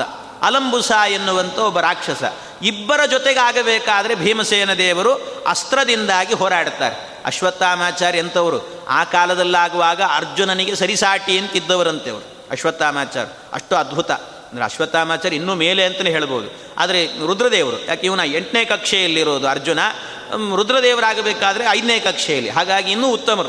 ಹಾಗಾಗಿ ಅಂಥ ಶ್ರೇಷ್ಠವಾಗಿರುವಂಥ ಅಶ್ವತ್ಥಾಮಾಚಾರ್ಯರ ಜೊತೆಗೆ ಅಸ್ತ್ರವಿದ್ಯೆಯನ್ನು ಪ್ರಯೋಗ ಮಾಡಿದರಂತೆ ಭೀಮಸೇನ ದೇವರು. ಅದು ಕೃಷ್ಣನ ಆಜ್ಞೆಯಿಂದ ಅಂತ ಹೇಳ್ತಾರೆ. ಅಲ್ಲೂ ಕೂಡ ಯಾವ ಅಸ್ತ್ರಾಭಿಮಾನಿ ದೇವತೆಗಳನ್ನು ಕೂಡ ಉಪಾಸನೆ ಮಾಡಲಿಲ್ಲ. ಹೊರತಾಗಿ ಅಂತರ್ಯಾಮಿಯಾದ ಭಗವಂತನನ್ನು ಮಾತ್ರ ಚಿಂತನೆ ಮಾಡಿದರಂತೆ. ಈ ರೀತಿ ಮಾಡೋದರ ಮೂಲಕವಾಗಿ ಅವರಿಗೂ ಕೂಡ ಅಸ್ತ್ರವಿದ್ಯೆ ಎನ್ನುವುದು ಗೊತ್ತು ಅನ್ನೋದನ್ನು ಲೋಕಕ್ಕೆ ತಿಳಿಸಿಕೊಟ್ಟಿದ್ದಾರೆ ಭೀಮಸೇನ ದೇವರಷ್ಟೇ. ಇದು ಎಲ್ಲ ಕಡೆಯಲ್ಲೂ ಕೂಡ ಭಾಗವತ ಧರ್ಮವನ್ನು ಉಳಿಸಿಕೊಂಡೇ ಹೋಗಿದ್ದಾರೆ. ನಕ್ಯಸ್ತ್ರ ಯುದ್ಧೇ ಸದೃಶೋ ದ್ರೌಣೇ ಅಸ್ತ್ಯರ್ಜುನಾದೃತೆ ಸರ್ವವಿತ್ವಂ ತಥೋ ಭೀಮೆ ಪ್ರದರ್ಶಯಿತುಮೀಶ್ವರ. ಈ ರೀತಿ ಭೀಮಸೇನ್ ದೇವರು ಅಲ್ಲೂ ತೋರಿಸಿದ್ದಾರೆ. ಪ್ರತ್ಯಕ್ಷೀಭೂತ ದೇವೇಶು ಬಂಧು ಜ್ಯೇಷ್ಠೇಶು ವಾನತಿಂ ಮರ್ಯಾದಾ ಸ್ಥಿತಯೇ ಶಾಸತ್. ಭಗವಾನ್ ಪುರುಷೋತ್ತಮ ಯಾಕೆ ಅಂದರೆ ಎಲ್ಲ ಕಡೆಯಲ್ಲೂ ಕೂಡ ಭೀಮಸೇನ ದೇವರು ಬೇರೆ ಬೇರೆ ನಮಸ್ಕಾರವೇ ಮಾಡೋದಿಲ್ಲ ಅಂದರೆ ಎಲ್ರಿಗೂ ನಮಸ್ಕಾರ ಮಾಡಿದ್ದಾರಂತೆ. ಪ್ರತಿನಿತ್ಯ ಆಗಬೇಕಾದ್ರೆ ದ್ರೋಣಾಚಾರ್ಯರಿಗೆ, ಕುಂತಿದೇವಿಗೆಲ್ಲ ನಮಸ್ಕಾರ ಮಾಡ್ತಿದ್ರಂತೆ. ಬೆಳಿಗ್ಗೆ ಎಲ್ಲ ಸ್ನಾನಗಿನೆಲ್ಲ ಮುಗಿಸಿದ ನಂತರ ಅವರ ಆನ್ಯಿಕಗಳೆಲ್ಲ ಮುಗಿದ ಮೇಲೆ ಮೊಟ್ಟ ಮೊದಲಿಗೆ ಕುಂತಿದೇವಿಗೆ ಒಂದು ನಮಸ್ಕಾರ ಮಾಡ್ತಿದ್ರಂತೆ ಭೀಮಸೇನ ದೇವರು. ತಾಯಿಗೆ ನಮಸ್ಕಾರ ಅಂತ ಮಾಡೋರು. ಯಾಕೆಂದರೆ ಇದು ತಾಯಿಗೆ ಕುಂತಿದೇವಿಗೆ ನಮಸ್ಕಾರ ಮಾಡಿದರು ಅಂದರೆ ಮತ್ತೆ ಕೆಳಕಕ್ಷೆಯವರಲ್ವಾ ಅಂದರೆ, ಹಾಗಲ್ಲ ಅಂತ ಹೇಳ್ತಾರೆ. ಯಾಕೆಂದರೆ ಕೃಷ್ಣ ಪರಮಾತ್ಮನೇ ಹಾಗೆ ಹೇಳಿದ್ನಂತೆ. ಕೃಷ್ಣನೇ, ಅವನೂ ಕೂಡ ಪ್ರತಿನಿತ್ಯವೂ ಕೂಡ ಅವನ ಆನ್ಹಿಕ ಮುಗಿದ ಕೂಡಲೇ ಪ್ರತಿನಿತ್ಯ ಬೆಳಗಿನ ಜಾವದಲ್ಲಾಗಬೇಕಾದರೆ ಅವನು ವಸುದೇವ ದೇವಕಿಯರಿಗೆ ನಮಸ್ಕಾರವನ್ನು ಮಾಡ್ತಿದ್ದಂತೆ ಕೃಷ್ಣ ಪರಮಾತ್ಮ. ಅಂದರೆ ತಂದೆ ತಾಯಿಯರಿಗೆ ನಮಸ್ಕಾರ ಮಾಡಬೇಕು ಅನ್ನುವಂಥದ್ದು ಅವನು ಭಗವಂತನಿಗೆ ನಮಸ್ಕಾರ ಬೇಕಾಗಿಲ್ಲ. ಆದರೆ ಅವನು ಮಾಡೋದರ ಮೂಲಕವಾಗಿ ಜಗತ್ತಿಗೆ ಒಂದು ನೀತಿಯನ್ನು ಕೊಡಬೇಕು. ಏನು ಅಂದರೆ ಎಲ್ಲರೂ ಕೂಡ ಪ್ರತಿನಿತ್ಯ ಬೆಳಗಿನ ಜಾವದಲ್ಲಿ ಆನ್ಹಿಕಗಳು ಮುಗಿಸಿದ ನಂತರ ಆ ಭಗವಂತನಿಗೆ ನಮಸ್ಕಾರ ಮಾಡಬೇಕು. ಅಂದರೆ ತಂದೆ ತಾಯಿಗಳ ಅಂತರ್ಯಾಮಿಯಾದಂಥ ಭಗವಂತನಿಗೆ, ನಿತ್ಯ ತಂದೆ ತಾಯಿಗಳಿಗೆ ಜನ್ಮ ಕೊಟ್ಟವರಿಗೆ ನಮಸ್ಕಾರ ಮಾಡಬೇಕು ಅನ್ನೋದನ್ನು ಆ ಭಗವಂತ ತೋರಿಸಿಕೊಡ್ತಾನೆ ಈ ರೀತಿಯಲ್ಲಿ. ಆದ್ದರಿಂದ ಭೀಮಸೇನ ದೇವರು ಕೂಡ ಅದೇ ರೀತಿ ಮಾಡ್ತಾ ಇದ್ರಂತೆ. ಪ್ರತ್ಯಕ್ಷೀಭೂತ ದೇವೇಶು ಬಂಧು ಜ್ಯೇಷ್ಠೇಶು ವಾನತಿಂ. ಎಲ್ಲ ಬಂಧುಗಳಲ್ಲಿ ಜ್ಯೇಷ್ಠರು ಅಂತ ಯಾರಿದ್ದಾರೆ? ಅವರೆಲ್ಲರಿಗೂ ನಮಸ್ಕಾರ ಮಾಡ್ತಿದ್ರು. ಆದರೆ ಆ ನಮಸ್ಕಾರ ಎಲ್ಲ ಎಲ್ಲಿಗೆ ಹೋಗ್ತಾ ಇತ್ತು? ಸರ್ವದೇವ ನಮಸ್ಕಾರ, ಕೇಶವಂ ಪ್ರತಿಗಚ್ಚತಿ. ಭಗವಂತನನ್ನು ಕುರಿತು ಹೋಗ್ತಾ ಇತ್ತಂತೆ. ಈ ರೀತಿ ನಮಸ್ಕಾರವನ್ನು ಮಾಡ್ತಾ ಇದ್ರು ಅಂತಾರೆ. ತತ್ರಾಪಿ ವಿಷ್ಣುಮೇವಾಸೌ ನ ನಮೇನ್ನಾನ್ಯಂ ಕಥಂಚನ. ಎಲ್ಲ ಕಡೆಯಲ್ಲೂ ಕೂಡ ಭಗವಂತನಿಗೆ ನಮಸ್ಕಾರ ಮಾಡ್ತಿದ್ರೆ ಹೊರತು ಬೇರೆ ಯಾರಿಗೂ ನಮಸ್ಕಾರವನ್ನು ಮಾಡ್ತಿರಲಿಲ್ಲ. ಇಷ್ಟು ಶುದ್ಧವಾದಂಥ ಭಾಗವತ ಧರ್ಮ ಭೀಮಸೇನ ದೇವರದ್ದು ಅಂತ ಹೇಳ್ತಾರೆ. ಈ ಭಾಗವತ ಧರ್ಮವನ್ನು ಇನ್ಯಾರಾದರೂ ಮಾಡ್ತಾ ಇದ್ದರೆ ಇಷ್ಟು ಶುದ್ಧವಾದ ಭಾಗವತ ಧರ್ಮದಲ್ಲಿ ಇದ್ರ ಅಂದರೆ ಒಬ್ಬರಿದ್ದರು ಅಂತ ಹೇಳ್ತಾರೆ. ಮಹಾಭಾರತದಲ್ಲಿ ಇನ್ನು ಒಬ್ಬರಿದ್ದಾರಂತೆ ಇಷ್ಟೇ ಭಾಗವತ ಧರ್ಮವನ್ನು ಉಳಿಸ್ಕೊಳ್ತಾ ಇದ್ರಂತೆ. ಅವರಿಗಿಂತ ಒಂಚೂರು ಕಮ್ಮಿ ಅಷ್ಟೇ, ಆದರೂ ಉಳಿಸ್ಕೊಂಡಿದ್ರು. ಯಾರವರು ಅಂದರೆ, ಅನ್ವೇನಮೇವ ತದ್ಧರ್ಮೇ ಕೃಷ್ಣೈಕಾ ಸಂಸ್ಥಿತ ತದಾ, ಧೃತರಾಷ್ಟ್ರಾದಪಿ ವರಂ ತಥೋ ನಾತ್ಮ ಅರ್ಥಮಗ್ರಹೀತ್ ಮತ್ತೊಬ್ಬರು ಯಾರು ಅಂದರೆ ಭಾರತೀ ದೇವಿಯರ ಅವತಾರರಾದಂಥ ದ್ರೌಪದಿ ದೇವಿಯರು ಮಾತ್ರ ಅಂತ. ದ್ರೌಪದಿ ದೇವಿಯರೊಬ್ಬರು ಮಾತ್ರ ಇದೇ ಶುದ್ಧವಾದ ಭಾಗವತ ಧರ್ಮವನ್ನು ಹಾಗೆ ಉಳಿಸ್ಕೊಂಡಿದ್ರಂತೆ. ಇವರಂತೆ ಇದ್ರಂತೆ ಅವರು ಕೂಡ, ದ್ರೌಪದಿ ದೇವಿಯರು. ಯಾರ ಬಳಿಯಲ್ಲೂ ಕೂಡ ಒಂದು ದಿವಸಕ್ಕೂ ಕೂಡ ದೇಹಿ ಅಂತ ಕೇಳಿದವರಲ್ಲ ಅಂತವರು ಆದರೆ ಒಂದು ಪ್ರಸಂಗ ಇದೆ ಮಹಾಭಾರತದಲ್ಲಿ. ಏನು ಅಂದರೆ, ಎಲ್ಲ ಪಗಡೆ ಆಟ ಎಲ್ಲ ಮುಗಿದ ನಂತರ, ನಿಜವಾಗಲೂ ಮಹಾಭಾರತದಲ್ಲಿ ಎರಡು ಬಾರಿ ಪಗಡೆ ಆಟ ನಡೆದದ್ದು. ಒಂದು ಬಾರಿ ಪಗಡೆ ಆಟದಲ್ಲಿ ತಮ್ಮನ್ನೆಲ್ಲ ಪಣಕ್ಕಿಟ್ಟು ಸೋಲ್ತಾನೆ. ಸೋತ ನಂತರ ಇವರೆಲ್ಲ ದಾಸರಾದರು ಅಂತ ಹೇಳ್ತಾನೆ. ಆಮೇಲೆ ಇನ್ನೊಂದು ಸರ್ತಿ ಮತ್ತೆ ಪಗಡೆ ಆಟವನ್ನು ಆಡಿ ಆಗ ಕಾಡಿಗೆ ಕಳಿಸೋದು ಇನ್ನೊಂದು ಸರ್ತಿ. ಎರಡು ಬಾರಿ ಪಗಡೆ ಆಟ ನಡೆಯುತ್ತೆ. ಅಂತೂ ಮೊದಲನೇ ಬಾರಿ ನಡೆದಾಗ ಎಲ್ಲರೂ ಕೂಡ ಧೃತರಾಷ್ಟ್ರನ ಮಕ್ಕಳ ದಾಸರು ಅಂತಾಗಿರುವಾಗ, ಆಗ ಧೃತರಾಷ್ಟ್ರನೇ ಬಂದು ಗೋಗರಿತಾನೆ ದ್ರೌಪದಿ ದೇವಿಯಲ್ಲಿ. ದ್ರೌಪದಿ, ನೀನು ನನ್ನಲ್ಲಿ ಒಂದು ಬಾರಿ ಕೇಳ್ಕೊ, ಒಂದೇ ಒಂದು ಸರ್ತಿ ಕೇಳಿ ನೀನು. ನಿನ್ನ ಗಂಡಂದ್ರನ್ನೆಲ್ಲ ಬಿಟ್ಟುಬಿಡ್ತೇನೆ ಅಂತ ಹೇಳ್ತಾನೆ. ನಿನ್ನ ಗಂಡಂದ್ರನ್ನೆಲ್ಲ ನಿನಗೆ ಕೊಟ್ಬಿಡ್ತೇನೆ, ಒಪ್ಪಿಸ್ಬಿಡ್ತೇನೆ ಅಂತ. ಏನು ಮಾಡಿದರೂ ಕೇಳೋದಿಲ್ಲ. ಕೊನೆಗೆ ಅವನು ಕಾಲು ಹಿಡಿದು ಕೇಳ್ಕೊಳ್ತಾನೆ, ದ್ರೌಪದಿ ದೇವಿಯನ್ನು. ಕಾಲು ಹಿಡ್ಕೊಂಡು, ಗೊಳೋ ಅಂತ ಹೇಳ್ತಾನೆ, ನೀನು ನನ್ನಲ್ಲಿ ಕೇಳಿದ್ದೆ ಅನ್ನುವ ಕೀರ್ತಿ ನನಗೆ ಬರಲಿ ಅಂತ ಅವನಿಗೆ. ಅದಕ್ಕೆ ಕೊನೆಗೆ, ಹಾಳಾಗಿ ಹೋಗಲಿ ಅಂತ ಹೇಳ್ಬಿಟ್ಟು ಕೇಳ್ತಾಳಷ್ಟೆ. ಆ ರೀತಿ. ಯಾವ ನನಗೆ ಬೇಕು ಅಂತ ಕೇಳೋದೇ ಇಲ್ಲ ನಾನು, ನನ್ನ ಗಂಡನ. ಹೊರತಾಗಿ ನಿನಗೋಸ್ಕರವಾಗಿ ಆಯಿತು ಅಂತ ಹೇಳಿ, ನಿನಗೆ ನನ್ನ ಗಂಡನರನ್ನು ಸಾಕೋದು ಕಷ್ಟ ಆದ್ದರಿಂದಾಗಿ ಆಯ್ತು ಕಳಿಸಿಕೊಡು ಅಂತ ಹೇಳಿದ್ಲು ಅಷ್ಟೇ. ಈ ರೀತಿಯಲ್ಲಿ ದ್ರೌಪದಿ ದೇವಿ ಹೇಳಿದ್ದೆ ಹೊರತು ಬೇರೆ ಯಾವ ರೀತಿಯಲ್ಲೂ ಕೂಡ ಪ್ರಾರ್ಥನೆ ಮಾಡಲಿಲ್ಲಂತೆ. ಧೃತರಾಷ್ಟ್ರಾದಪಿ ವರಂ ತಥೋ ನಾತ್ಮಾರ್ಥಮಗ್ರಹೀತ್ ಅಂತ ಹೇಳ್ತಾರೆ. ತನಗೋಸ್ಕರವಾಗಿ ಯಾವುದನ್ನೂ ಕೇಳಲೇ ಇಲ್ಲ. ಇದು ಅವರದ್ದು ಕೂಡ, ದ್ರೌಪದಿ ದೇವಿಯರದ್ದು ಕೂಡ ಶುದ್ಧವಾದ ಭಾಗವತ ಧರ್ಮ ಅಂತ ಹೇಳ್ತಾರೆ. ಅನ್ಯೇ ಭಾಗವತತ್ವೇಪಿ ಚಿನ್ನ ಧರ್ಮ ಕ್ವಚಿ ಕ್ವಚಿತ್. ಬೇರೆ ದೇವತೆಗಳಿದ್ದಾರೆ. ಅವರೆಲ್ಲರೂ ಕೂಡ ಭಾಗವತ ಧರ್ಮದಲ್ಲೇ ಇದ್ದಾರೆ. ಇದ್ದರೂ ಕೂಡ ಅವರೆಲ್ಲರೂ ಕೂಡ ಚಿನ್ನ ಭಕ್ತರು ಅಂತ ಕರೀತಾರೆ. ಚಿನ್ನ ಭಕ್ತರಂತೆ. ಆದರೆ ಅಚ್ಛಿನ್ನ ಭಕ್ತರು ಯಾರು ಅಂದರೆ ಭೀಮಸೇನ ದೇವರು, ದ್ರೌಪದಿ ದೇವಿಯರು. ಇಬ್ಬರು ಮಾತ್ರ ಅಚ್ಛಿನ್ನ ಭಕ್ತರಂತೆ. ಉಳಿದವರೆಲ್ಲ ಆಗಬೇಕಾದ್ರೆ ಚಿನ್ನ ಭಕ್ತರು ಅಂತ ಕರೆದಿದ್ದಾರೆ. ಯಾಕೆಂದರೆ ಉಳಿದವರೆಲ್ಲರೂ ಕೂಡ ಅದೇ ರೀತಿ ಮಾಡಿದ್ದಾರೆ. ಚಿನ್ನ ಭಕ್ತಿಯನ್ನೇ ಮಾಡಿದ್ದಾರೆ. ಭಾರವಾದ ಭಕ್ತಿ ಇತ್ತು. ನಮಗಿಂತಲೂ ಹೆಚ್ಚಿನ ಭಕ್ತಿ ಇದೆ ಬಲರಾಮ ದೇವರಿಗೆ. ಆದರೆ ಅಷ್ಟಿದ್ರೂ ಕೂಡ ಏನು ಮಾಡಿದರು ಬಲರಾಮ ದೇವರು? ಸ್ಯಮಂತಕಾರ್ತೆ ರಾಮೋಪಿ ಕೃಷ್ಣಸ್ಯ ವಿಮನಾಭವತ್ ಅವಮೇನೇರ್ಜುನ ಕೃಷ್ಣಂ ವಿಪ್ರಸ್ಯ ಶಿಶುರಕ್ಷಣೆ ಅಂತ ಹೇಳ್ತಾರೆ. ಏನು ಮಾಡಿದ? ಬಲರಾಮ ದೇವ ಆಗಬೇಕಾದ್ರೆ ಭಗವಂತ ಕೃಷ್ಣ ಪರಮಾತ್ಮ ಸ್ಯಮಂತಕ ಮಣಿಯನ್ನು ಕದಿಲಿಲ್ಲ ಅವನು. ಅದು ನಿಜವಾಗಲೂ ಕೂಡ ಅವನ ಮನೆಯಿಂದ ಕದ್ದದ್ದು ಶತದನ್ವ. ಅದಕ್ಕೆ ಸತ್ರಾಜಿತನನ್ನು ಕೊಂದದ್ದು ಅವನೇ ಶತಧನ್ವ. ಅವನು ಕೊಂದಿದ್ರೂ ಕೂಡ ಇದು ನಿಜವಾಗಲೂ ಕೂಡ ಕೃಷ್ಣನೇ ಕೊಂದಿರಬೇಕು, ಅವನೇ ಅವನ ಬಳಿಯಲ್ಲೇ ಇರಬೇಕು ಮಣಿ ಅಂತ ಬಲರಾಮದೇವರು ಕೂಡ ಅವನ ಜೊತೆಗೆ ಕಲಹ ಮಾಡಿಕೊಂಡ್ರಂತೆ ಕೃಷ್ಣನ ಬಳಿಯಲ್ಲಿ. ಅಷ್ಟೇ ಅಲ್ಲ, ಇನ್ನೊಂದು ಅರ್ಥ ಮಾಡಿಕೊಳ್ಳಿಲ್ಲ ಬಲರಾಮ ದೇವರು. ಏನು ಅಂದರೆ ಮತ್ತೊಂದು ವಿಚಾರ ಏನಂದರೆ, ಬಲರಾಮ ದೇವರು ಸಿಟ್ಟು ಮಾಡಿಕೊಂಡ್ರಂತೆ. ಕೃಷ್ಣನ ಬಗ್ಗೆ. ಯಾಕೆಂದರೆ ಯಾವಾಗ ನೋಡಿದರೂ ಕೂಡ ಅರ್ಜುನನ ಬಗ್ಗೆನೇ ಭಾಳ ಪ್ರೀತಿ ತೋರಿಸ್ತಾನೆ ಕೃಷ್ಣ. ನಾನು ಅವನ ಸ್ವಂತ ಅಣ್ಣ. ಆದರೂ ಕೂಡ ನನ್ನ ಬಗ್ಗೆ ಒಂದು ದಿವಸವೂ ಕಾಳಜಿ ಇಲ್ಲಲ್ಲ ಅಂತ ಅಂದ್ಕೊಂಡಂತೆ ಭೀಮಸೇನ್ ದೇವರಿಗೆ ಯಾವತ್ತಾದರೂ ಈ ಭಾವನೆ ಬಂತ ಹೇಳಿ. ಭೀಮಸೇನ್ ದೇವರು ಒಂದು ದಿವಸ ಆದರೂ ಯೋಚನೆ ಮಾಡಿದರೆ ಹೀಗೆ. ಅರ್ಜುನನ ಬಗ್ಗೆ ಪ್ರೀತಿ ತೋರಿಸ್ತಾ ನನ್ನ ಬಗ್ಗೆ ಪ್ರೀತಿ ತೋರಿಸಲ್ಲ. ಒಂದು ಕ್ಷಣವೂ ಯೋಚನೆ ಮಾಡಲಿಲ್ಲ ಈ ರೀತಿಯಲ್ಲಿ. ಆದರೆ ಬಲರಾಮ ದೇವರಿಗೆ ಇಂಥ ಯೋಚನೆ ಬಂತಂತೆ. ಯಾವಾಗಲೂ ಪಾಂಡವಾನಾಂ ಧನಂಜಯ ಪಾಂಡವ, ಯಾವಾಗಲೂ ಧನಂಜಯ ಅಂತಿರ್ತಾನೆ. ಯಾವಾಗಲೂ ಅವನ ಬಗ್ಗೆ ಪ್ರೀತಿ, ನನ್ನ ಬಗ್ಗೆ ಪ್ರೀತಿ ಇಲ್ಲ ಅಂತ ಕೃಷ್ಣನ ಮೇಲೆ ಸಿಟ್ಟು ಮಾಡಿಕೊಂಡು ಹೊರಟೇ ಹೋಗ್ಬಿಟ್ರಂತೆ. ಎಷ್ಟೋ ವರ್ಷಗಳ ಕಾಲ ತೀರ್ಥಯಾತ್ರೆಗೆ ಹೋಗ್ತೀನಿ ಅಂತ ಹೊರಟು ಬಿಟ್ರಂತೆ ನೋಡಿ, ಕೃಷ್ಣನನ್ನು ಬಿಟ್ಟು ಹೋದರು. ಹೋದವ್ರು ಏನು ಮಾಡಿದ್ರಂತೆ? ಮಾರ್ಕಂಡೇಯ ಪುರಾಣದಲ್ಲಿ ಬರ್ತದೆ ಅದು. ಏನಂದರೆ, ಅಲ್ಲಿ ಹೋದವ್ರು ಏನು ಮಾಡಿದರು? ಒಬ್ಬ ಸೂತ ಮಹರ್ಷಿಗಳು ಪಾಪ ಉಪನ್ಯಾಸ ಮಾಡ್ತಾ ಇದ್ರಂತೆ. ಉಪನ್ಯಾಸ ಮಾಡುವಾಗ ಎಲ್ಲ ಋಷಿಗಳು ಕೂತು ಕೇಳ್ತಾ ಇದ್ರು. ಕೇಳುವ ಕಾಲದಲ್ಲಿ ಆ ಸೂತರನ್ನು ಹೋಗಿ ಅವರ ತಲೆಯನ್ನೇ ಕತ್ತರಿಸಿ ಹಾಕಿದ್ರಂತೆ. ಯಾಕೆ ಅಂದರೆ ತಲೆ ಕೆಟ್ಟು ಹೋಗಿತ್ತಂತವ್ರಿಗೆ ಯಾಕೆ? ಕೃಷ್ಣನನ್ನು ಬಿಟ್ಟು ಬಂದಿದ್ರಲ್ಲ ಬಲರಾಮ್ ದೇವರು ಯಾವತ್ತು ತಲೆಯಿಂದ ಕೃಷ್ಣನನ್ನು ಹೊರಗೆ ಹಾಕ್ತಾರೋ, ಆವತ್ತಿಂದ ಅವರ ತಲೆ ಕೆಡ್ತು ಅಂತ ಅರ್ಥ. ಆದ್ದರಿಂದಾಗಿ ತಲೆ ಕೆಟ್ಟದ್ರಿಂದ ಈ ಈ ಎಲ್ಲ ಸ್ಥಿತಿಗಳಿಗೆ ಒಳಗಾದರು ಬಲರಾಮ ದೇವರು. ಇಂಥದ್ದೆಲ್ಲ ನಡೀತು. ಆದ್ದರಿಂದ ಬಲರಾಮ ದೇವರು ಕೂಡ ಚಿನ್ನ ಭಕ್ತರೇನೆ. ಒಂದು, ಅವರಿಗೆ ಸಂದೇಹ ಎನ್ನುವಂಥದ್ದು ಆಗಾಗ ಬಂದಿದೆ ಕೃಷ್ಣನ ಬಗ್ಗೆ. ಅದರಿಂದ ಚಿನ್ನ ಭಕ್ತರು ಅಂತ ಕರೀತಾರೆ. ಇನ್ನು ಅರ್ಜುನ ಆಗುವಾಗ ಅವನು ಹಾಗೆ ಮಾಡಿದ್ದು. ಕೃಷ್ಣ ಪರಮಾತ್ಮ ಒಂದು ದಿವಸ ಹೋಮವನ್ನು ಮಾಡ್ತಾ ಇದ್ದಂತೆ. ಹೋಮ ಮಾಡುವಾಗ ಒಳಗಡೆ ಹೋಮಕ್ಕೆ ಕೂತಿದ್ದ ಯಾರೋ ಒಬ್ಬ ಬ್ರಾಹ್ಮಣ ಬಂದಂತೆ. ಆ ಬ್ರಾಹ್ಮಣ ಬಂದು ಕೇಳಿದ, ಕೃಷ್ಣ ಇದ್ದಾನ? ಅಂತ. ಯಾಕೆ? ಅಂತ ಅರ್ಜುನ ಕೇಳಿದಂತೆ ಹೊರಗಡೆ ಇದ್ದ ಅರ್ಜುನ ಕೇಳಿದ, ಯಾಕೆ? ಅದಕ್ಕೆ ಅವನು ಹೇಳಿದ, ಬ್ರಾಹ್ಮಣ, ಇಲ್ಲ, ನನ್ನ ಮನೆಯಲ್ಲಿ ಹುಟ್ಟಿದ ಮಕ್ಕಳೆಲ್ಲರೂ ಕೂಡ ಮಾಯೆಯಾಗಿ ಹೋಗ್ತಾ ಇದ್ದಾರೆ. ಅದರಿಂದ ಇವತ್ತು ನನ್ನ ಮಗಳು, ನನ್ನ ಹೆಂಡತಿ ಇವತ್ತು ಅವಳಿಗೆ ಹೆರಿಗೆ ನಡೀತಾ ಇದೆ, ಅದಕ್ಕೆ ಇವತ್ತೇನೇ ಆಗಲಿ, ಹುಟ್ಟುವ ಮಗು ಕಳೆದು ಹೋಗಬಾರದು, ಅದನ್ನು ರಕ್ಷಣೆ ಮಾಡಿಕೊಳ್ಬೇಕು ಅಂತಿದೆ. ಅದಕ್ಕೆ ಕೃಷ್ಣ ಬಂದರೆ, ನನ್ನ ಮಗ ನನಗೆ ಸಿಗುತ್ತಾನೆ, ಅದಕ್ಕೋಸ್ಕರವಾಗಿ ಕೃಷ್ಣನನ್ನು ಕರೀಲಿಕ್ಕೆ ಬಂದಿದ್ದೇನೆ ಅಂತ ಹೇಳಿದೆ ಅರ್ಜುನನಿಗೆ ಎಂತಾದರೂ ಅಹಂಕಾರ ಕೃಷ್ಣನನ್ನೇನು ಕೇಳೋದು ನಾನಿಲ್ವಾ ಇಲ್ಲಿ ಎಂದ ಕೃಷ್ಣನ್ನೇನು ಕೇಳುತ್ತೀಯ, ನಾನಿದ್ದೇನಲ್ಲ, ನನ್ನನ್ನು ಬಿಟ್ಟು ನೀನು ಅಲ್ಲಿಗೇನು ಹೋಗೋದು? ಕೃಷ್ಣ ನನ್ನ ಸಾರಥಿ ನಾನು ಅದರಲ್ಲಿ ನಿಂತು ರಥಿಕನಾಗಿ ಹೋರಾಡುವವನು ನಾನು. ನಾನಿರುವಾಗ ಕೃಷ್ಣನನ್ನೇನು ಕೇಳೋದು? ಕೃಷ್ಣನಿಗೂ ಆಗಲ್ಲ, ಬಲರಾಮನಿಗೂ ಆಗಲ್ಲ. ಅವರಿಬ್ಬರನ್ನು ಮೀರಿದಂಥವು ನಾನಿದ್ದೇನೆ. ಬಾ ನೀನು ನನ್ನ ಜೊತೆಗೆ ಬಾ. ನಾನು ರಕ್ಷಣೆ ಮಾಡ್ತೇನೆ ಅಂತ ಹೇಳಿದೆ. ಅದಕ್ಕೆ ಪಾಪ ಬ್ರಾಹ್ಮಣ ಹೇಳಿದ್ನಂತೆ, ಇಲ್ಲ ಬೇಡ, ಕೃಷ್ಣನೇ ಬಂದರೆ ಒಳ್ಳೆಯದು ನಿನ್ನಿಂದ ಆಗ್ತದೋ ಇಲ್ಲೋ ಅಂತ ಹೇಳಿದ್ನಂತೆ. ನನ್ನ ಬಗ್ಗೆ ಸಂದೇಹ ಬೇಡ. ಯಾಕೆಂದರೆ ನೀನು ಈ ರೀತಿ ಸಂದೇಹ ವ್ಯಕ್ತಪಡಿಸಿದರೆ ಒಂದು ಮ, ನಿನ್ನ ಮಗನನ್ನು ರಕ್ಷಣೆ ಮಾಡಲಿಲ್ಲ ಅಂದರೆ ನಾನು ನಿನ್ನ ಮಗುವನ್ನು ರಕ್ಷಣೆ ಮಾಡದೇ ಇದ್ದರೆ ಅಗ್ನಿ ಪ್ರವೇಶ ಮಾಡ್ತೀನಿ ಅಂತ ಪ್ರತಿಜ್ಞೆ ಮಾಡಿದ ಅರ್ಜುನ. ಅಗ್ನಿ ಪ್ರವೇಶ ಮಾಡ್ತೇನೆ ಅಂದ ಸರಿ, ಆಯಿತು, ಇಷ್ಟೆಲ್ಲ ಪ್ರತಿಜ್ಞೆ ಮಾಡಿದ್ದಾನೆ ಅಂತ ಪಾಪ ಬ್ರಾಹ್ಮಣ ಕರ್ಕೊಂಡು ಹೋದ. ಏನು ವ್ಯವಸ್ಥೆ ಮಾಡಿದ ಅಂದರೆ ಅರ್ಜುನ, ಆ ಯಾವ ಗರ್ಭಿಣಿಯ ರೂಮ್ ಇತ್ತು, ಕೊಠಡಿ, ಆ ಕೊಠಡಿಗೆಲ್ಲದಕ್ಕೂ ಕೂಡ ಬಾಣಗಳಿಂದ ಬಾಣಗಳ ಸುರಿಮಳೆಗೈದು. ಎಲ್ಲ ಕಡೆಯಲ್ಲೂ ಕೂಡ ಒಂದು ಗ್ಯಾಪು ಜಾಗ ಇಲ್ಲದೆ ಇರುವಷ್ಟು ಎಲ್ಲ ಕಡೆ ಬಾಣದಿಂದಲೇ ಮನೆ ಕಟ್ಟಿಬಿಟ್ನಂತೆ. ಅಷ್ಟು ಫುಲ್ ಪ್ಯಾಕ್ ಮಾಡಿಬಿಟ್ಟ. ಇಷ್ಟು ಮಾಡಿದ. ಎಲ್ಲ ಆಯ್ತು, ಇನ್ನೇನು ಹೆರಿಗೆ ಆಗ್ತಾ ಇದೆ. ಮಗುವನ್ನು ಹೆತ್ತಿದ್ದಾಳೆ, ಮಗು ಕಾಣೆ. ಮಗು ಮಾಯೇ ಆಗೋಯ್ತು. ಏನು ಮಾಡೋದು? ಬ್ರಾಹ್ಮಣ ಬಂದು ತಲೆ ತಲೆ ಹೊಡ್ಕೊಂಡ, ಅರ್ಜುನ, ಬೇಡ ಬೇಡ ಅಂದೆ, ಯಾಕೋ ಬಂದು ನನ್ನ ತಲೆ ತಿನ್ನಲಿಕ್ಕೆ ಮಾರಾಯ ಅಂತ ಅನ್ಕೊಂಡ ಪಾಪ ಬ್ರಾಹ್ಮಣ. ಯಾಕೋ ಬಂದಿ ನೀನು? ಕೃಷ್ಣ ಬಂದಿದ್ರೆ ಸಿಗ್ತಾ ಇದ್ದ ನನ್ನ ಮಗ, ಯಾಕಪ್ಪ ಬಂದಿ ನೀನು? ಅಂತ ಜೋರು ತಲೆ ತಲೆ ಹೊಡ್ಕೊಂಡಂತೆ.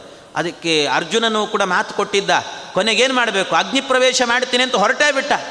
ಕೂಡಲೇ ಕೃಷ್ಣ ಬಂದ, ಅರ್ಜುನನ ಕೈ ಹಿಡಿದು ಎಳೆದು, ಅರ್ಜುನ, ಹಾಗೆ ಮಾಡಬೇಡ ಅಂದ. ಹಾಗೆ ಮಾಡಬೇಡ ಅಂತ ಹೇಳಿ ಕೊನೆಗೆ ಕೃಷ್ಣನೇ ಹೋಗಿ ಅಲ್ಲಿರುವ ಅನಂತಾಸನ ಲೋಕದಲ್ಲಿದ್ದಂಥ ಎಲ್ಲ ಮಕ್ಕಳನ್ನು ಕೂಡ ಹೊರಗೆ ಕರೆದುಕೊಂಡು ಬಂದು ಹೊರಗಡೆ ನಿಲ್ಲಿಸಿ ಅವರನ್ನು. ಅದೆಲ್ಲ ಭಾಗವತದಲ್ಲಿ ಬಂದಿದೆ. ಹಾಗಾಗಿ ಅದನ್ನೆಲ್ಲ ಹೊರಗಡೆ ನಿಲ್ಲಿಸಿ ಅವ್ರನ್ನೆಲ್ಲ ಕರ್ಕೊಂಡು ಬಂದು, ಇಲ್ಲಿದ್ದಾರೆ ನೋಡಿ ನಿನ್ನ ಮಕ್ಕಳು ಅಂತ ಹೇಳಿಬಿಟ್ಟು ಹೇಳಿದ ಭಗವಂತ. ಹೀಗೆ ಕೃಷ್ಣ ಪರಮಾತ್ಮ ಮತ್ತೆ ಮಗನನ್ನು ಕೊಡಿಸೋದ್ರ ಮೂಲಕ ಅವನ ಅಗ್ನಿ ಪ್ರವೇಶವನ್ನು ತಡೆದಿದ್ದಾನೆ. ಅಂದರೆ ಅರ್ಜುನನಿಗೂ ಕೂಡ ಕೃಷ್ಣನ ಬಗ್ಗೆ ಅಷ್ಟು ಪೂರ್ಣವಾದಂಥ ವಿಶ್ವಾಸ ಇರಲಿಲ್ಲ. ಅವನು ಕೂಡ ಚಿನ್ನ ಭಕ್ತನೇ ಆಗಿದ್ದಂತೆ ಆದರೆ ಭೀಮಸೇನ ದೇವರು ಒಂದು ದಿವಸವೂ ಹಾಗಿಲ್ಲ ಅಂತಾರೆ ಅಂಥ ಒಂದು ಭಕ್ತಿ ಅನ್ನೋದು ಅವರಲ್ಲಿ ಇರಲೇ ಇಲ್ಲ ಅಂತ ಹೇಳಿದ್ದಾರೆ. ಅವಮೇನೇರ್ಜುನ ಕೃಷ್ಣಂ ವಿಪ್ರಸ್ಯ ಶಿಶು ರಕ್ಷಣೆ ಅಂತಾರೆ. ಇನ್ನು ಉಳಿದವರೆಲ್ಲರೂ ಕೂಡ ಪ್ರದ್ಯುಮ್ನ ಉದ್ದಮ ಸಾಂಬೋ ಅನಿರುದ್ಧಾದ್ಯಾಷ್ಟ ಸರ್ವಶಃ ಹರೇರಿಷ್ಟಂ ಸುಭದ್ರಾಯ ಪಲ್ಗುನೇ ದಾನಮಂಜಸ. ಎಲ್ಲರೂ ಕೂಡ ಕೃಷ್ಣ ಪರಮಾತ್ಮ ಸುಭದ್ರೆಯನ್ನು ಅರ್ಜುನನಿಗೆ ಕೊಟ್ಟು ವಿವಾಹ ಮಾಡಬೇಕು ಅನ್ನುವಾಗ ಇವರೆಲ್ಲರೂ ಕೂಡ ವಿರೋಧ ಮಾಡಿದವರಂತೆ. ಕೃಷ್ಣನ ಸಂಕಲ್ಪಕ್ಕೆ ವಿರೋಧ ವ್ಯಕ್ತಪಡಿಸಿದರು ಅಂದರೆ ಇವರೆಲ್ಲ ಚಿನ್ನ ಭಕ್ತರು ಅಂತಲೇ ಅರ್ಥ. ಆದ್ದರಿಂದ ಇವರೆಲ್ಲರೂ ಕೂಡ ಪ್ರದ್ಯುಮ್ನ ಉದ್ಧವ ಸಾಂಬ ಎಲ್ಲರೂ ಕೂಡ ವಿರೋಧ ವ್ಯಕ್ತಪಡಿಸಿದ್ದಾರೆ. ಇವರೆಲ್ಲರೂ ಕೂಡ. ಅಷ್ಟೇ ಅಲ್ಲ, ಇನ್ನು ಧರ್ಮರಾಜ ಇದ್ದಾನಲ್ಲ, ಧರ್ಮರಾಜನು ಹಾಗೆ ಮಾಡಿದ. ಅವನು ಚಿನ್ನ ಭಕ್ತ ಅಂತ ಹೇಳ್ತಾರೆ. ಧರ್ಮರಾಜನು ಕೂಡ ಆಗಬೇಕಾದ್ರೆ ಅವನೇನು ಮಾಡಿದ? ಅನೇಕ ಬಾರಿ, ಒಂದಲ್ಲ ಎರಡಲ್ಲ, ಅನೇಕ ಬಾರಿ, ಒಂದು ಸರ್ತಿ ಹೇಳಿದ ಕೃಷ್ಣ ಪರಮಾತ್ಮ, ಅಶ್ವತ್ಥಾಮ ಹತಃ ಅಂತ ಒಂದು ಬಾರಿ ನಿನ್ನ ಬಾಯಲ್ಲಿ ಹೇಳು ಅಂತ ಹೇಳಿದೆ. ಭೀಮಸೇನ್ ದೇವರು ಹೇಳಿದ್ರಂತಾಗ ಕೃಷ್ಣ ಹೇಳ್ತಿದ್ದಾನೆ, ಹೇಳಲಿಕ್ಕಾಗಲ್ವ? ನೀನು ನನ್ನ ಅಣ್ಣ ಆಗಲಿಲ್ಲ ಅಂದರೆ ನೀನು ತಲೆ ಕತ್ತರಿಸಿಬಿಡ್ತಾ ಇದ್ದೆ ಅಂತಾನೆ ಭೀಮಸೇನ. ಕೃಷ್ಣ ಹೇಳಿದಾಗಲೂ ಕೂಡ ಆಗಲ್ಲ ಅಂತ ಹೇಳ್ತೀಯಲ್ಲ ಅಂತ. ಅಶ್ವತ್ಥಾಮ ಹತಃ ಅಂತ ಒಂದು ಬಾರಿ ಹೇಳು ಅಂತೇಳಿ ಹೇಳಲೇ ಇಲ್ಲ, ಕೊನೆಯ ತನಕಲೂ ಕೂಡ. ಆ ರೀತಿ ಮಾಡಿದ್ದಾನೆ. ಅಷ್ಟೇ ಅಲ್ಲ, ಇನ್ನೊಂದೇನು ಅಂದರೆ ಭೀಮಸೇನ ದೇವರನ್ನು, ಅರ್ಜುನನನ್ನ ಕರೆದುಕೊಂಡು ಜರಾಸಂದನ ಜೊತೆಗೆ ಯುದ್ಧಕ್ಕೆ ಹೋಗ್ತೇನೆ ಅಂತ ಕೃಷ್ಣ ಪರಮಾತ್ಮ ನಿಂತಾಗ ಆ ಕಾಲದಲ್ಲಿ ಆಗಬೇಕಾದ್ರೆ ಧರ್ಮರಾಜ ತಡೆದನಂತೆ, ಅಲ್ಲ, ಜರಾಸಂದನ ಜೊತೆಗೆ ಯುದ್ಧ ಮಾಡುವಷ್ಟು ತಾಕತ್ ನಿಮಗಿದೆಯಾ? ಅಂತ ಕೇಳಿದ ಕೃಷ್ಣನ ಬಗ್ಗೆ ಸಂದೇಹ, ಎಂಥ ಸಂದೇಹಗಳು ನೋಡಿ. ಆದರೆ ಭೀಮಸೇನ ದೇವರಿಗೆ ಇಂತಹ ಸಂದೇಹದ ಲವಲೇಶ ಬಂದಿಲ್ಲಂತೆ ಒಂದು ದಿವಸಕ್ಕೂ ಕೂಡ. ಇದು ಭೀಮಸೇನ ದೇವರ ವ್ಯಕ್ತಿತ್ವ ಅಂತಾರೆ. ಇದು ಶುದ್ಧವಾದ ಭಾಗವತ ಧರ್ಮ ಅಂತ ಹೇಳಿದ್ದಾರೆ. ನಕುಲ ಕರದಾನಾಯ ಪ್ರೇಷಯಾಮಾಸ ಕೇಶವೇ ಅವಮೇನೆ ಹರೇರ್ ಬುದ್ಧಿಂ ಸಹದೇವ ಕುಲಕ್ಷಯಾತ್ ಅಂತ. ನಕುಲನೂ ಕೂಡ ಇದೇ ರೀತಿಯಲ್ಲಿ ಚಿನ್ನಭಕ್ತನೇ ಆಗಿದ್ದಾನೆ. ಯಾಕೆಂದರೆ ಹಿಂದೆ ಆಗಬೇಕಾದ್ರೆ ದಿಗ್ವಿಜಯಕ್ಕೆ ಅಂತ ಹೊರಟಾಗ, ಏನು ಅಶ್ವಮೇಧ ಯಾಗವನ್ನು ಮಾಡಿದ್ರವರು, ಆ ಯಾಗಕ್ಕೆ ಹೊರಟಾಗ ಕೃಷ್ಣನ ಬಳಿಗೆ ಹೋಗ್ಬಿಟ್ಟು ನಕುಲ ಹೇಳಿದ್ನಂತೆ, ನೀನು ಕರವನ್ನು ಕೊಡಬೇಕು ನಮಗೆ ಅಂತ ಕೇಳಿದ್ನಂತೆ. ಕೃಷ್ಣನಿಗೆ ಅವನಿಗೆ ಹೆದರಿಸಿದ್ನಂತೆ ನೀನೇನಾದರೂ ನಮಗೆ ಕರವನ್ನು ಕಪ್ಪ ಕಾಣಿಕೆಯನ್ನು ಕೊಡಲಿಲ್ಲ ಅಂದರೆ ಹುಷಾರ್ ಅಂತ ಹೇಳಿದ್ನಂತೆ. ಕೃಷ್ಣನ ಬಗ್ಗೆನೇ ಈ ರೀತಿಯ ಭಾವನೆ ಅವನಿಗೆ ಬಂದಿತ್ತು. ಇನ್ನು ಸಹದೇವನಿಗೂ ಕೂಡ ಅದೇ ರೀತಿ. ಅವಮೇನೇ ಹರೇರ್ ಬುದ್ಧಿಂ ಸಹದೇವ ಕುಲಕ್ಷಯಾತ್ ಯಾಕೆಂದರೆ ಈ ಕೃಷ್ಣ ಏನಾದರೂ ಮನಸ್ಸು ಮಾಡಿದ್ದ ಅಂದರೆ, ಈ ಯಾದವರು ಪರಸ್ಪರವಾಗಿ ಹೊಡೆದಾಡಿಕೊಂಡು ಸಾಯ್ತಾ ಇರಲಿಲ್ಲ, ಕೃಷ್ಣನಿಗೆ ತಲೆ ಸರಿ ಇಲ್ಲ ಅವನಿಗೆ ತಲೆ ಸರಿ ಇದ್ದಿದ್ರೆ ಆ ರೀತಿ ಆಗದೇ ಇರುವಂತೆ ನೋಡಿಕೊಳ್ಬೋದಿತ್ತು ಅಂತ ಕೃಷ್ಣನ ಬಗ್ಗೆ ಹೇಳ್ತಾನೆ, ಅವನ ಬುದ್ಧಿಯ ಬಗ್ಗೆ. ಅವಮೇನೇ ಹರೇರ್ ಬುದ್ಧಿಂ ಅಂತ ಹೇಳ್ತಾರೆ. ಹರಿಬುದ್ಧಿಯನ್ನೇ ಒಂದು ಸರ್ತಿ ಟೀಕೆ ಮಾಡಿದ್ದಾನಂತೆ ಸಹದೇವ. ಅದರಿಂದ ಇವರೆಲ್ಲರೂ ಕೂಡ ಚಿನ್ನ ಭಕ್ತರು. ಆದರೆ ಒಂದು ದಿವಸಕ್ಕೂ ಕೂಡ ಅವರಿಗೆ ಟೀಕೆ ಮಾಡಿದವರಲ್ಲ ಭೀಮಸೇನ ದೇವರು. ದೇವಕಿ ವಸುದೇವಾದ್ಯಾಹ ಮೇನಿರೇ ಮಾನುಷಂ ಹರಿಂ. ಇನ್ನು ದೇವಕಿ ವಸುದೇವ ಇವರೆಲ್ಲರೂ ಕೂಡ ಭಗವಂತನನ್ನು ಆಗಾಗ ಮನುಷ್ಯ ಅಂತಲೇ ತಿಳ್ಕೊಳ್ತಾ ಇದ್ರಂತೆ ಇವನು ನನ್ನ ಮಗ ಅಂತ ತಿಳ್ಕೊಳ್ತಿದ್ರು ಅವರೆಲ್ಲರೂ ಕೂಡ. ಇಂಥ ಭಾವನೆಗಳು ಅವರಿಗೆ ಬಂದಿದೆ. ಇನ್ನು ಭೀಷ್ಮಾಚಾರ್ಯರಿಗೆ, ಭೀಷ್ಮಾಚಾರ್ಯನ ಕಮ್ಮಿನ. ಯಾಕೆಂದರೆ ಹಿಂದೆನೇ ಬಂದಿದೆ ಅವರ ಬಗ್ಗೆ. ಪರಶುರಾಮ ದೇವರೇನೇ ಬಂದು ಅಂಬಿಯನ್ನು ವಿವಾಹ ಮಾಡಿಕೋ ಅಂತ ಹೇಳಿದಾಗ ಒಂದು ವೇಳೆ ಏನಾದರೂ ಕೂಡ ಇದೇ ಪ್ರಸಂಗ ಭೀಮಸೇನ್ ದೇವರಿಗೆ ಬಂದಿದ್ರೆ ಏನು ಮಾಡ್ತಿದ್ರು? ಪರಶುರಾಮ ದೇವರೇನಾದರೂ ಬಂದು ಇವಳನ್ನು ವಿವಾಹ ಮಾಡಿಕೋ ಅಂತ ಹೇಳಲಿಕ್ಕೆ ಪುರುಸೊತ್ತಿಲ್ಲ. ಆಗಲೇ ವಿವಾಹ ಮಾಡ್ಕೊಂಡಾಗ್ತಿತ್ತು ಅಂದರೆ, ಆದರೆ ಭೀಷ್ಮಾಚಾರ್ಯರು ನನ್ನ ಪ್ರತಿಜ್ಞೆ ಮುಖ್ಯ. ನಿನ್ನ ಜೊತೆಗೆ ಹೋರಾಡ್ತೇನೆ ಬೇಕಾದರೆ ನಾನು ಮಾತ್ರ ವಿವಾಹ ಮಾಡಿಕೊಳ್ಳೋದಿಲ್ಲ ಅಂದ್ರಂತೆ. ನಾನು ಮಾತ್ರ ವಿವಾಹ ಮಾಡಿಕೊಳ್ಳೋದೇ ಇಲ್ಲ ಅಂತ ಹೇಳಿದ್ರಂತೆ. ಅಷ್ಟರ ಮಟ್ಟಿಗೆ ಇವರು ಈ ಉಳಿದವರೆಲ್ಲರೂ ಕೂಡ ದ್ರೋಣ ಕರ್ಣ ದ್ರೌಣಿ ಕೃಪಾಹ ಕೃಷ್ಣಾಭಾವೇ ಮನೋದದುಹು. ಇವರೆಲ್ಲರೂ ಕೂಡ ಕೃಷ್ಣ ಸತ್ರೆ ಒಳ್ಳೆಯದು ಅಂತ ಬೇರೆ ಅಂದ್ಕೊಳ್ತಿದ್ರಂತೆ ದ್ರೋಣಾಚಾರ್ಯರು ಕರ್ಣ ಇನ್ನು ಅಶ್ವತ್ಥಾಮಾಚಾರ್ಯರು ಇವರೆಲ್ಲರೂ ಕೂಡ ಕೃಷ್ಣ ಸಾಯಬೇಕು ಅಂತ ಯೋಚನೆ ಮಾಡ್ತಿದ್ರಂತೆ. ಅಷ್ಟೆಲ್ಲ ಇತ್ತು ಅವರಿಗೆಲ್ಲರಿಗೂ ಕೂಡ ಈ ಭಾವನೆಗಳಿದ್ವಂತೆ. ಈ ದೇವತೆಗಳೇನೇ ಈ ಭಾವನೆ ಅಂದರೆ ಇನ್ನು ಮನುಷ್ಯರಿಗೆಲ್ಲ ಏನು ಅಂತ ಅರ್ಥ ಮಾಡಿಕೊಳ್ಳ್ರಿ ನೀವು ಚಿನ್ನ ಭಕ್ತರು ಅಂತ ಹೇಳಬೇಕಾಗಿಲ್ಲ. ಈ ದೇವತೆಗಳಲ್ಲಿ ಒಂದು ವೈಶಿಷ್ಟ್ಯ ಏನು ಅಂದರೆ ಅವರು ಯಾವಾಗಲೂ ಹರಿಭಕ್ತಿಯನ್ನು ಮಾಡ್ತಿರ್ತಾರೆ, ಅವರಿಗೆ ಕಲಿಪ್ರವೇಶ ಇರಲ್ಲ. ಆದರೆ ಆಗಾಗ ಕಲಿಪ್ರವೇಶ ಅವರಿಗೆ ಆಗ್ತದಂತೆ. ನಮಗೆ ಯಾವಾಗಲೂ ಕಲಿಪ್ರವೇಶ ಇರ್ತದೆ, ಆಗಾಗ ಭಕ್ತರಾಗ್ತಿರ್ತೇವೆ ಅಷ್ಟೇ. ನಾವು ಆಗಾಗ ಭಕ್ತರು, ಅವ್ರು ಯಾವಾಗಲೂ ಭಕ್ತರು, ಆಗಾಗ ಕಲಿಪ್ರವೇಶ ನಮಗೆ ಯಾವಾಗಲೂ ಕಲಿಪ್ರವೇಶ ಇಷ್ಟೇ ವ್ಯತ್ಯಾಸ. ಹೀಗಿರ್ತದಂತೆ. ಅದರಿಂದ ಋಷಿ ಮಾನುಷ ಗಂಧರ್ವಾಹ, ವಕ್ತವ್ಯಾಹ ಕಿಮತಪ್ಪರಂ ಜನ್ಮ ಜನ್ಮಾಂತರಾಜ್ಞಾನ ಅವಜಾನಂತಿ ಯತ್ ಸದಾ. ಇವರೆಲ್ಲ ಜನ್ಮ ಜನ್ಮಾಂತರದಿಂದಾಗಿ ಏನೇನು ಮಾಡಿರ್ತಾರೋ ಅದೆಲ್ಲದರಿಂದಲೂ ಕೂಡ ಅನುಭವಿಸ್ತಾ ಇರ್ತಾರೆ ಮನುಷ್ಯರು, ಋಷಿಗಳು ಇವರೆಲ್ಲರೂ ಕೂಡ. ಇಂಥದ್ದೆಲ್ಲ ಆಗತ್ತಂತೆ. ಆದ್ದರಿಂದ ಇವರಿಗೆ ಮಾತ್ರ ಪರಶುಕ್ಲರು ಅಂತೇನಿದ್ದಾರೆ, ಇವರಿಗಾಗುವಾಗ ತಸ್ಮಾದೇಕೋ ವಾಯುರೇವ, ವಾಯು, ವಾಯುರೇವ ಧರ್ಮೇ ಭಾಗವತೆ ಸ್ಥಿತ ಲಕ್ಷ್ಮೀ ಸರಸ್ವತಿ ಚೇತಿ ಪರಶುಕ್ಲತ್ರಯಂ ಸ್ಮೃತಂ ಅಂತ ಹೇಳ್ತಾರೆ. ಇವರನ್ನು ಪರಶುಕ್ಲರು ಅಂತ ಕರೀಬೇಕಂತೆ. ಪರಶುಕ್ಲ ಅನ್ನೋದಕ್ಕೆ ಅರ್ಥ ಏನು ಅಂದರೆ ಪರ ಅಂದರೆ ಸರ್ವೋತ್ತಮನಾದಂಥ ಭಗವಂತ. ಅವನಲ್ಲಿ ಶುಕ್ಲ ಅಂತ ಹೇಳಿದರೆ ಅವರಲ್ಲಿ ಶುದ್ಧವಾದಂಥ ಬುದ್ಧಿ ಅಂತ ಅರ್ಥ. ಅಂದರೆ ಒಂದು ದಿವಸವೂ ಕೂಡ ಭಗವಂತನ ಬಗ್ಗೆ ಅನ್ಯತಾ ಭಾವ ಎನ್ನುವುದು ಬರೋದೇ ಇಲ್ಲ ಅಂತೆ ಅವರಿಗೆ. ಅನ್ಯತಾ ಚಿಂತನೆ ಬರೋದೇ ಇಲ್ಲ. ಇವರನ್ನು ಪರಶುಕ್ಲರು ಅಂತ ಕರೀತಾರೆ. ಯಾರ್ಯಾರವರು ಅಂದರೆ ಲಕ್ಷ್ಮೀಹಿ, ಲಕ್ಷ್ಮೀದೇವಿ ಅಂತೆ. ಆಮೇಲೆ ಸರಸ್ವತಿ ಸರಸ್ವತಿ ಅಂದರೆ ಇಬ್ಬರನ್ನು ಇಟ್ಟುಕೊಳ್ಬೇಕು. ಸರಸ್ವತಿ, ಭಾರತಿ. ಆಮೇಲೆ ವಾಯು ಅಂತ ಹೇಳಿದರೆ ಚತುರ್ಮುಖ ಬ್ರಹ್ಮದೇವರು, ವಾಯುದೇವರು ಅಂತ. ಈ ರೀತಿ ಮೂರು ಗಣಗಳನ್ನು ಇದನ್ನು ಪರಶುಕ್ಲತ್ರಯರು ಅಂತ ಕರೀತಾರೆ. ಹೀಗೆ ಪರಶುಕ್ಲ ತ್ರಯಂ ಸ್ಮೃತಂ ಅಂತ ಹೇಳಿದ್ದಾರೆ. ಇವರೆಲ್ಲರೂ ಕೂಡ ಪರಶುಕ್ಲರಂತೆ. ಸರ್ವಮೇತಚ್ಚ ಕಥಿತಂ ತತ್ರ ತತ್ರಾಮಿತಾತ್ಮನ ವ್ಯಾಸೇನೈವ ಪುರಾಣೇಶು ಭಾರತೇಚ ಸ್ವಸಂವಿಧ ಈ ರೀತಿ ಎಲ್ಲ ಕಡೆಯಲ್ಲೂ ಕೂಡ ಬೇರೆ ಬೇರೆ ಪುರಾಣಗಳನ್ನು ಹುಡುಕಿದಾಗ ಎಲ್ಲ ಕಡೆಯಲ್ಲೂ ವ್ಯಾಸರೇನೇ ಹೇಳಿದ್ದಾರೆ ಇವರು ಪರಶುಕ್ಲರು ಅಂತ ಹೇಳಿಬಿಟ್ಟು.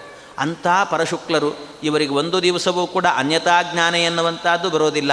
ಒಂದು ದಿವಸವೂ ಕೂಡ ಯಾಕೆಂದರೆ ಅವರಿಗೆ ಭೀಮಸೇನ ದೇವರ ಭಾಗವತ ಧರ್ಮ ಎಂಥದ್ದು ಅಂದರೆ ಮುಂದೊಂದು ಪ್ರಸಂಗ ಬರುತ್ತದೆ. ದುರ್ಯೋಧನಗಳೆಲ್ಲರೂ ಕೂಡ ಸತ್ತು ಹೋಗ್ತಾರೆ ಯುದ್ಧದಲ್ಲಿ. ಯುದ್ಧದಲ್ಲಿ ಸತ್ತ ನಂತರ ಧೃತರಾಷ್ಟ್ರ ಮಾತ್ರ ಬದುಕಿರುತ್ತಾನೆ.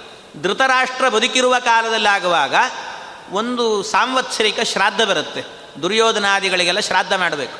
ಆ ಶ್ರಾದ್ದ ಮಾಡಬೇಕು ಅನ್ನುವಾಗ ಅದಕ್ಕೆ ಹಣ ಬೇಕಲ್ವ? ದುಡ್ಡು ಬೇಕು. ದುಡ್ಡು ಬೇಕು ಅನ್ನುವಾಗ ಧೃತರಾಷ್ಟ್ರ ವಿದುರನಿಗೆ ಹೇಳಿ ಕಳಿಸ್ತಾನಂತೆ. ಅಲ್ಲ, ನನಗೆ ಹಣ ಬೇಕಾಗಿದೆ, ಶ್ರಾದ್ದ ಮಾಡಬೇಕು ದುರ್ಯೋಧನಾದಿಗಳಿಗೆಲ್ಲ, ಅದಕ್ಕಾಗಿ ಧರ್ಮರಾಜನ ಬಳಿಗೆ ಹೋಗಿ ಹಣವನ್ನು ಇಸ್ಕೊಂಡು ಬಾ ಅಂತ ಶ್ರಾದ್ದಕ್ಕೆ ಬೇಕು ಅಂತ ಕೇಳಿಸ್ಕೊಂಡು ಬಾ ಅಂತ ಹೇಳಿ ಕಳಿಸ್ತಾರೆ. ಹೇಳಿ ಕಳಿಸಿದರೆ ಆಯಿತು ಅಂತ ವಿದುರ ಪಾಪ ಹೋದ. ಹೋಗಿ ಧರ್ಮರಾಜನ ಬಳಿಯಲ್ಲಿ ಕೇಳಿದಂತೆ ಹಣ ಬೇಕು, ಈ ರೀತಿ ನಿನ್ನ ದೊಡ್ಡಪ್ಪ ಶ್ರಾದ್ದ ಮಾಡಬೇಕು ಅಂತ ಹೇಳಿದರೆ ಅದಕ್ಕೆ ಧರ್ಮರಾಜ ಹೇಳಿದ ಚಿಕ್ಕಪ್ಪ ದಯವಿಟ್ಟು ತಪ್ಪು ತಿಳ್ಕೊಳ್ಬೇಡಿ. ಯಾಕೆಂದರೆ ಈಗ ಎಲ್ಲ ಕ್ಯಾಶಿಯರ್ ಯಾರು ಅಂದರೆ ಭೀಮಸೇನ ದೇವರು. ನಮ್ಮ ಕೋಶಾಗಾರವನ್ನು ನೋಡ್ಕೊಳ್ತಿರೋರು ಭೀಮಸೇನ್ ದೇವರು. ಅದರಿಂದ ಅವ್ರ ಬಳಿಯಲ್ಲಿ ಹೋಗಿ ಕೇಳಿ, ನಾನು ಹೇಳಿದೆ ಅಂತ ಹೇಳಿಬೇಕಾದ್ರೆ ಅಂತ. ಸರಿ ಅಂತ ಪಾಪ ಹೋದ್ರಂತೆ ವಿದುರ. ಹೋಗಿ ಕೇಳಿದ, ಹೀಗೆ ನೀನು ದೊಡ್ಡಪ್ಪ, ದುರ್ಯೋಧನೆಗಳಿಗೆಲ್ಲ ಶ್ರಾದ್ದ ಮಾಡಬೇಕಂತೆ, ಸ್ವಲ್ಪ ಹಣ ಕೊಡಬೇಕು.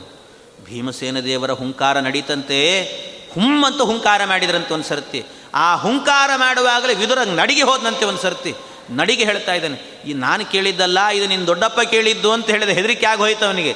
ಅದಕ್ಕೆ ಹೇಳಿದರು ಭೀಮಸೇನ ದೇವರು, ಕೊಡೋದಿಲ್ಲ ಅಂತ ಹೇಳಿ ಅಂತ ಹೇಳಿ ಕಳಿಸಿದ್ರು. ಕೊಡೋದಿಲ್ಲ ಅಂತ ಹೇಳಿ ಹಣವನ್ನು ಬಿಡಿಗಾಸನ್ನು ಕೊಡೋದಿಲ್ಲ. ಯಾಕೆ ಅಂದರೆ ಇದು ಪ್ರಜೆಗಳ ಸೊತ್ತು. ಪ್ರಜೆಗಳ ಸೊತ್ತು ಎನ್ನುವಂಥದ್ದು ಸದ್ವಿನಿಯೋಗ ಆಗಬೇಕು. ಸತ್ಕಾರ್ಯಕ್ಕೇನೆ ವಿನಿಯೋಗ ಮಾಡಬೇಕು. ಹೊರತಾಗಿ ಯಾರೋ ಅಯೋಗ್ಯರು ಸತ್ತಿದ್ದಾರೆ, ದುಷ್ಟ ದುರ್ಯೋಧನಾದಿಗಳು ಸತ್ತಿದ್ದಾರೆ, ಅವರ ಶ್ರಾದ್ದಕ್ಕೋಸ್ಕರವಾಗಿ ಪ್ರಜೆಗಳ ಸೊತ್ತನ್ನು ಕೊಡಲಿಕ್ಕಾಗೋದಿಲ್ಲ ಅಂತ ಹೇಳಿ ಅಂತ ಹೇಳ್ತಾರೆ.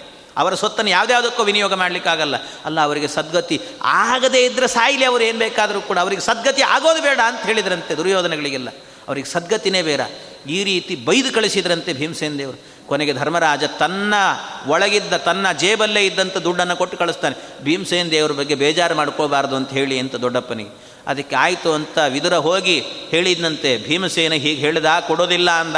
ಅದಕ್ಕೆ ನೀನು ಬೇಸರ ಮಾಡ್ಕೊಳ್ಬಾರ್ದಂತೆ ಧೃತರಾಷ್ಟ್ರ ಅನ್ನುವಾಗ ಧೃತರಾಷ್ಟ್ರ ಕೇಳ್ತಾನೆ, ಅಲ್ಲ ವಿದುರ, ಹೀಗೂ ಹೇಳ್ಬೋದಾ ಭೀಮಸೇನ?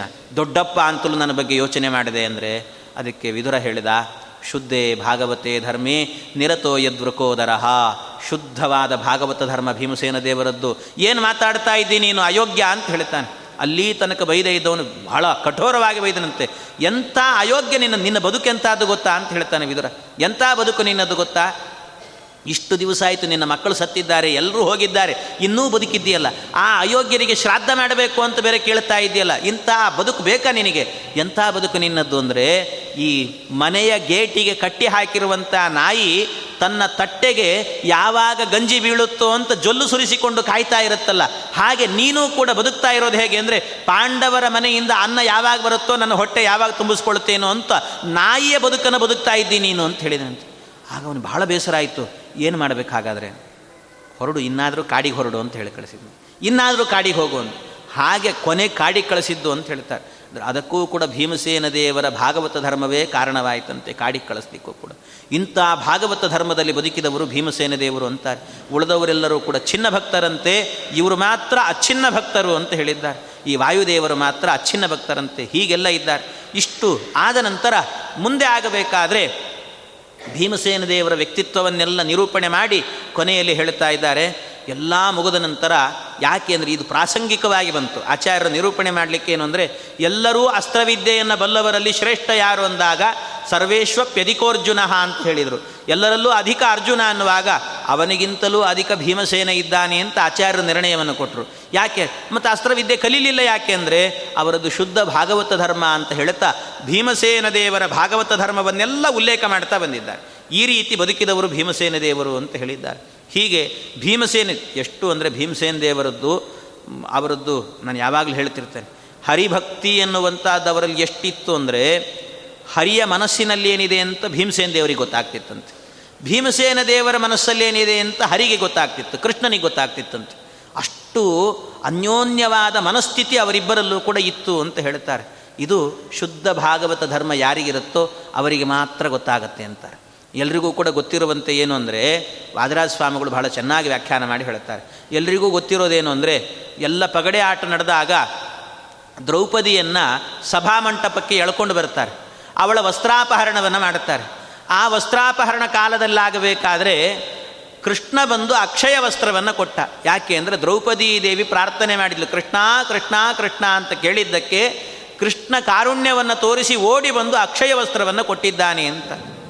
ಆದರೆ ಕೃಷ್ಣ ಬಂದದ್ದು ದ್ರೌಪದಿ ಕರೆದದ್ದಕ್ಕೆ ಬರಲಿಲ್ಲಂತೆ. ನಿಜವಾಗಲೂ ಬಂದದ್ದು ಯಾಕೆ ಗೊತ್ತಾ ಕೃಷ್ಣ? ಕೃಷ್ಣ ಬಂದದ್ದು ಯಾಕೆ ಅಂದರೆ ಸ್ವಲ್ಪ ಯೋಚನೆ ಮಾಡಿ ಅಂತಾರೆ ವಾದರಾಸ್ವಾಮಿಗಳು. ಸ್ವಲ್ಪ ಯೋಚನೆ ಮಾಡಿ. ಯಾಕೆ ಅಂದರೆ ಒಬ್ಬ ಸ್ತ್ರೀ ಒಂದು ಅಬಲೆಯಾದಂಥ ಹೆಣ್ಣಿಗೆ ಅವಮಾನ ಆಗ್ತಾ ಇದೆ ಅಂದರೆ ಪಕ್ಕದಲ್ಲಿರುವಂಥ ಯಾವುದೋ ಒಬ್ಬ ಗಂಡಿದ್ರೂ ಕೂಡ ಅದನ್ನು ತಡಿತಾನಂತೆ. ಅವಳಿಗೆ ಅವಮಾನ ಮಾಡ್ತಾ ಇದ್ರೆ. ಅಂಥದ್ರಲ್ಲಿ ತನ್ನ ಹೆಂಡತಿಗೆ ಅವಮಾನ ಆಗುತ್ತೆ ಅಂದರೆ ಬಿಡ್ತಾನ ಯಾರಾದರೂ ಕೂಡ ವ್ಯಕ್ತಿ? ಅದರಲ್ಲಿ ಬೇರೆ ವ್ಯಕ್ತಿ ಬಿಡಬಹುದೋ ಏನೋ. ಆದರೆ ಭೀಮಸೇನ ದೇವರು ಬಿಡ್ಲಿಕ್ಕೆ ಸಾಧ್ಯವೇ? ತನ್ನ ಹೆಂಡತಿ ತುಂಬಿದ ಸಭೆಯಲ್ಲಿ ಭೀಮಸೇನ ದೇವರ ಪರಾಕ್ರಮ ಎಂತಾದ್ದು, ಅವರ ಬಾಹುಬಲ ಎಂತಾದ್ದು, ಅಂಥ ಪರಾಕ್ರಮಿಗಳಾದಂಥ ಭೀಮಸೇನ ದೇವರಿದ್ದಂಥ ಸಭಾಮಂಟಪದಲ್ಲಿ ದ್ರೌಪದಿ ದೇವಿಯರ ವಸ್ತ್ರಾಪಹರಣ ನಡೀತಾ ಇದೆ ಅಂದರೆ ಆಗಲೂ ಕೂಡ ಭೀಮಸೇನ ದೇವರು ಸುಮ್ಮನೆ ಕೂತಿದ್ರಲ್ವ? ಯಾಕೆ ಸುಮ್ಮನೆ ಕೂತರು? ಏನು ಅವರಿಗೆ ತಾಕತ್ತಿರಲಿಲ್ವಾ? ಹಾಗೆ ಹೇಳಬೇಡಿ ಅಂತಾರೆ ವಾದರಾಸ್ವಾಮಿಗಳು. ಅವರ ತಾಕತ್ತೆಂಥದ್ದು ಅಂದರೆ ಭೀಮಸೇನ ದೇವರದ್ದು, ಎಲ್ಲರನ್ನೂ ಕೂಡ ಕ್ಷಣ ಮಾತ್ರದಲ್ಲಿ ಪುಡಿಗಟ್ಟುವ ಶಕ್ತಿ ಅವರಿಗಿತ್ತಂತೆ. ಆದರೂ ಕೂಡ ಸುಮ್ಮನೆ ಇದ್ದರೂ ಭೀಮಸೇನ ದೇವರು ಯಾಕೆ ಅಂದರೆ, ಅವರು ಯೋಚನೆ ಮಾಡಿದ್ದಿಷ್ಟೇ ಅಂತೆ. ಹರಿಸಂಕಲ್ಪ ಮುಖ್ಯ ಅಂದ್ರಂತೆ. ಹರಿಚಿತ್ತ ಸತ್ಯ. ಭಗವಂತನ ಸಂಕಲ್ಪ ಏನಿದೆ? ಭಗವಂತನಿಗೆ ಮುಂದೆ ಇದೇ ರೀತಿ ಆಗಿ, ಮುಂದೆ ಹದಿನೆಂಟು ದಿವಸದ ಎಲ್ಲ ಹದಿನೆಂಟು ಅಕ್ಷೋಹಿಣಿ ಸೇನೆ ಸೇರಿಕೊಂಡು ಪರಸ್ಪರ ಕಲಹ ನಡಿಬೇಕು, ಯುದ್ಧ ನಡಿಬೇಕು, ಅದರಲ್ಲಿ ಅನೇಕ ರಾಕ್ಷಸರ ಸಂಹಾರ ನಡಿಬೇಕು. ಇದು ಭಗವಂತನ ಸಂಕಲ್ಪ. ಆ ಸಂಕಲ್ಪ ಈಡೇರಬೇಕು ಅಂತಾದರೆ ನಾನು ಇವತ್ತು ಸುಮ್ಮನೆ ಇರಬೇಕು. ಏನಾದರೂ ಇವತ್ತು ಎದ್ದು ದುರ್ಯೋಧನನ ಮೇಲೆ ಒಮ್ಮೆ ಕಾಲಿಟ್ಟರೆ ಪುಡಿ ಪುಡಿಯಾಗಿ ಹೋಗ್ತಾನೆ ಅವನು ಆದರೂ ಕೂಡ ಸುಮ್ಮನೆ ಇದ್ದೇನೆ. ಯಾಕೆ ಅಂದರೆ ಹರಿಸಂಕಲ್ಪ. ಹರಿಸಂಕಲ್ಪಕ್ಕೋಸ್ಕರವಾಗಿ ನನ್ನ ಹೆಂಡತಿಯನ್ನು ಬೇಕಾದರೂ ಬಿಡ್ತೇನೆ ನಾನು ಅಂತಾರೆ ಭೀಮಸೇನ ದೇವರು. ನನ್ನ ಹರಿಸಂಕಲ್ಪ ಮೊದಲು ನನ್ನ ಹೆಂಡತಿ ನಂತರ ಅಂತ ಯೋಚನೆ ಮಾಡಿದ್ರಂತೆ ಭೀಮಸೇನ ದೇವರು. ಇಷ್ಟು ಯೋಚನೆ ಮಾಡುವಾಗ ಕೃಷ್ಣ ಅಂದುಕೊಂಡಂತೆ, ಯಲಾ ಭೀಮ, ನನಗೋಸ್ಕರವಾಗಿ ನನ್ನ ಸಂಕಲ್ಪ ಮೊದಲು ನಿನ್ನ ಹೆಂಡತಿ ಆಮೇಲೆ ಅಂತ ಹೇಳ್ತಿದ್ದೀಯಲ್ಲ. ನನಗೋಸ್ಕರ ನಿನ್ನ ಹೆಂಡತಿಯನ್ನು ಕೂಡ ಬಿಟ್ಟುಕೊಡ್ತಾ ಇದ್ದೀಯಲ್ಲ. ಈಗಲೂ ನಾನು ಸುಮ್ಮನೆ ಇರಬಾರ್ದು. ನಿನಗೋಸ್ಕರವಾಗಿ ಬಂದು ನಿನ್ನ ಹೆಂಡತಿಗೆ ಅಕ್ಷಯ ವಸ್ತ್ರವನ್ನು ಕೊಟ್ಟು ರಕ್ಷಣೆ ಮಾಡುತ್ತೇನೆ ಅಂತ ಕೃಷ್ಣ ಪರಮಾತ್ಮ ಭೀಮಸೇನ ದೇವರಿಗೋಸ್ಕರವಾಗಿ ಬಂದದ್ದಂತೆ. ಹಾಗೆ ಚಿಂತನೆ ಮಾಡಿ ಅಂತಾರೆ ವಾದರಾಸ್ವಾಮಿಗಳು ಅಂದರೆ ಭೀಮಸೇನ ದೇವರಿಗೆ ಭಗವಂತನ ಮನಸ್ಥಿತಿ ಎಷ್ಟು ಚೆನ್ನಾಗಿ ಗೊತ್ತಿತ್ತು. ಭಗವಂತನಿಗೆ ಭೀಮಸೇನ ದೇವರ ಮನಸ್ಥಿತಿ ಎಷ್ಟು ಚೆನ್ನಾಗಿ ಗೊತ್ತಿತ್ತು. ಇದು ಅವರಲ್ಲಿದ್ದಂಥ ಹರಿಯ ಮತವೇ ಹನುಮನ ಮತ, ಹನುಮನ ಮತವೇ ಹರಿಯ ಮತ ಅಂದರೆ ಇದೆ. ಈ ರೀತಿಯಲ್ಲಿ ಅವರಿಬ್ಬರ ಅನ್ಯೋನ್ಯವಾದಂಥ ಮನಸ್ಥಿತಿ ಇತ್ತಂತೆ. ಹೀಗೆ ಅವರದ್ದು ಶುದ್ಧವಾದ ಭಾಗವತ ಧರ್ಮ ಆಗಿತ್ತು ಆದ್ದರಿಂದಾಗಿ ಭೀಮಸೇನ ದೇವರು ಒಬ್ಬರ ಬಳಿಯಲ್ಲೂ ಭಿಕ್ಷೆ ಕೇಳಲಿಲ್ಲ, ಮತ್ತೊಬ್ಬರ ಜೊತೆಗೆ ಅಸ್ತ್ರವಿದ್ಯೆಯನ್ನು ಮಾಡಲಿಲ್ಲ, ಬೇರೆ ಬೇರೆ ದೇವತೆಗಳಿಗೆ ನಮಸ್ಕಾರವನ್ನು ಮಾಡಲಿಲ್ಲ, ಎಲ್ಲ ಕಡೆಯಲ್ಲೂ ಕೂಡ ಹರಿಯನ್ನೇ ಪೂಜಿಸಿದರು. ಈ ರೀತಿ ಅವರ ಶುದ್ಧ ಭಾಗವತ ಧರ್ಮವನ್ನು ಚಿಂತನೆ ಮಾಡಬೇಕು ಅಂತ ಆಚಾರ್ಯರು ಪೂರ್ಣವಾಗಿ ನಿರೂಪಣೆಯನ್ನು ಮಾಡಿ ಪ್ರಾಸಂಗಿಕವಾಗಿ ಆಮೇಲೆ ಅಸ್ತ್ರವಿದ್ಯೆಯ ಪ್ರದರ್ಶನ ಮಾಡಬೇಕು ಅಂತ ಹೇಳ್ತಾರೆ ಎಲ್ಲರೂ ಕೂಡ.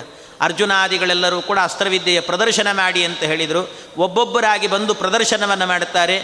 ಅದರಲ್ಲಿ ಯಾರು ಮೇಲ್ಗೈಯನ್ನು ಸಾಧಿಸ್ತಾರೆ? ಅದರಲ್ಲಿ ಮೇಲ್ಗೈ ಸಾಧಿಸಿದ ನಂತರ ಆಗಲೇನೆ ಮತ್ತೆ ಭೀಮದೇ, ಭೀಮಸೇನನಿಗೆ ಮತ್ತು ದುರ್ಯೋಧನನಿಗೆ, ಇಬ್ಬರಿಗೂ ಗದಾವಿದ್ಯೆಯು ಕೂಡ ನಡೆಯುತ್ತೆ, ಗದೆಯ ಪ್ರಯೋಗಗಳು. ಅದರಲ್ಲಿ ಅವರಿಬ್ಬರದ್ದು ಗದಾ ಪ್ರಯೋಗ ನಡೆದಾಗ, ಅಬ್ಬಾ, ಅದನ್ನು ನೋಡಲಿಕ್ಕೆ ಆಗಲ್ಲ. ಅಷ್ಟು ಅದ್ಭುತವಾಗಿದೆ ಆ ಪ್ರಸಂಗ. ಅದನ್ನೆಲ್ಲವನ್ನು ಕೂಡ ಮತ್ತೆ ಮುಂದಿನ ಬಾರಿ ಉಪನ್ಯಾಸಕ್ಕೆ ಸೇರಿದಾಗ ಆಗ ನಾವು ಅದರ ಚಿಂತನೆಯನ್ನು ಮಾಡೋಣ ಅಂತ ಹೇಳ್ತಾ ಇಂದಿನ ಉಪನ್ಯಾಸ ಶ್ರೀಕೃಷ್ಣಾರ್ಪಣಮಸ್ತು ಇಷ್ಟು ದಿನಗಳಲ್ಲಿ ಏನಾದರೂ ಸದ್ವಿಚಾರಗಳು ಅಂತ ಮೂಡಿ ಬಂದಿದ್ದರೆ ಅದೆಲ್ಲ ನಮ್ಮ ಗುರುಗಳಾದಂಥ ಪರಮ ಪೂಜ್ಯ ಪೇಜಾವರ ಶ್ರೀ ವಿಶ್ವೇಶತೀರ್ಥ ಶ್ರೀಪಾದಂಗಳವರ ಅನುಗ್ರಹ, ಅವರ ಕಾರುಣ್ಯ, ತಪ್ಪಿದ್ದಲ್ಲಿ ನನ್ನದ್ದು ಅಂತ ಹೇಳ್ತಾ ಎಲ್ಲರೂ ಶ್ರದ್ಧಾಭಕ್ತಿಯಿಂದ ಶ್ರವಣ ಮಾಡಿದ ಎಲ್ಲ ಸದ್ಭಕ್ತರಿಗೂ ಕೂಡ ಹರಿವಾಯುಗುರುಗಳ ವಿಶೇಷ ಅನುಗ್ರಹ ಎನ್ನುವಂಥದ್ದು ಆಗಲಿ ಅಂತ ಪ್ರಾರ್ಥನೆ ಮಾಡುತ್ತಾ ಎರಡು ಮಾತನ್ನು ಕೃಷ್ಣ ಅರ್ಪಣಮಸ್ತು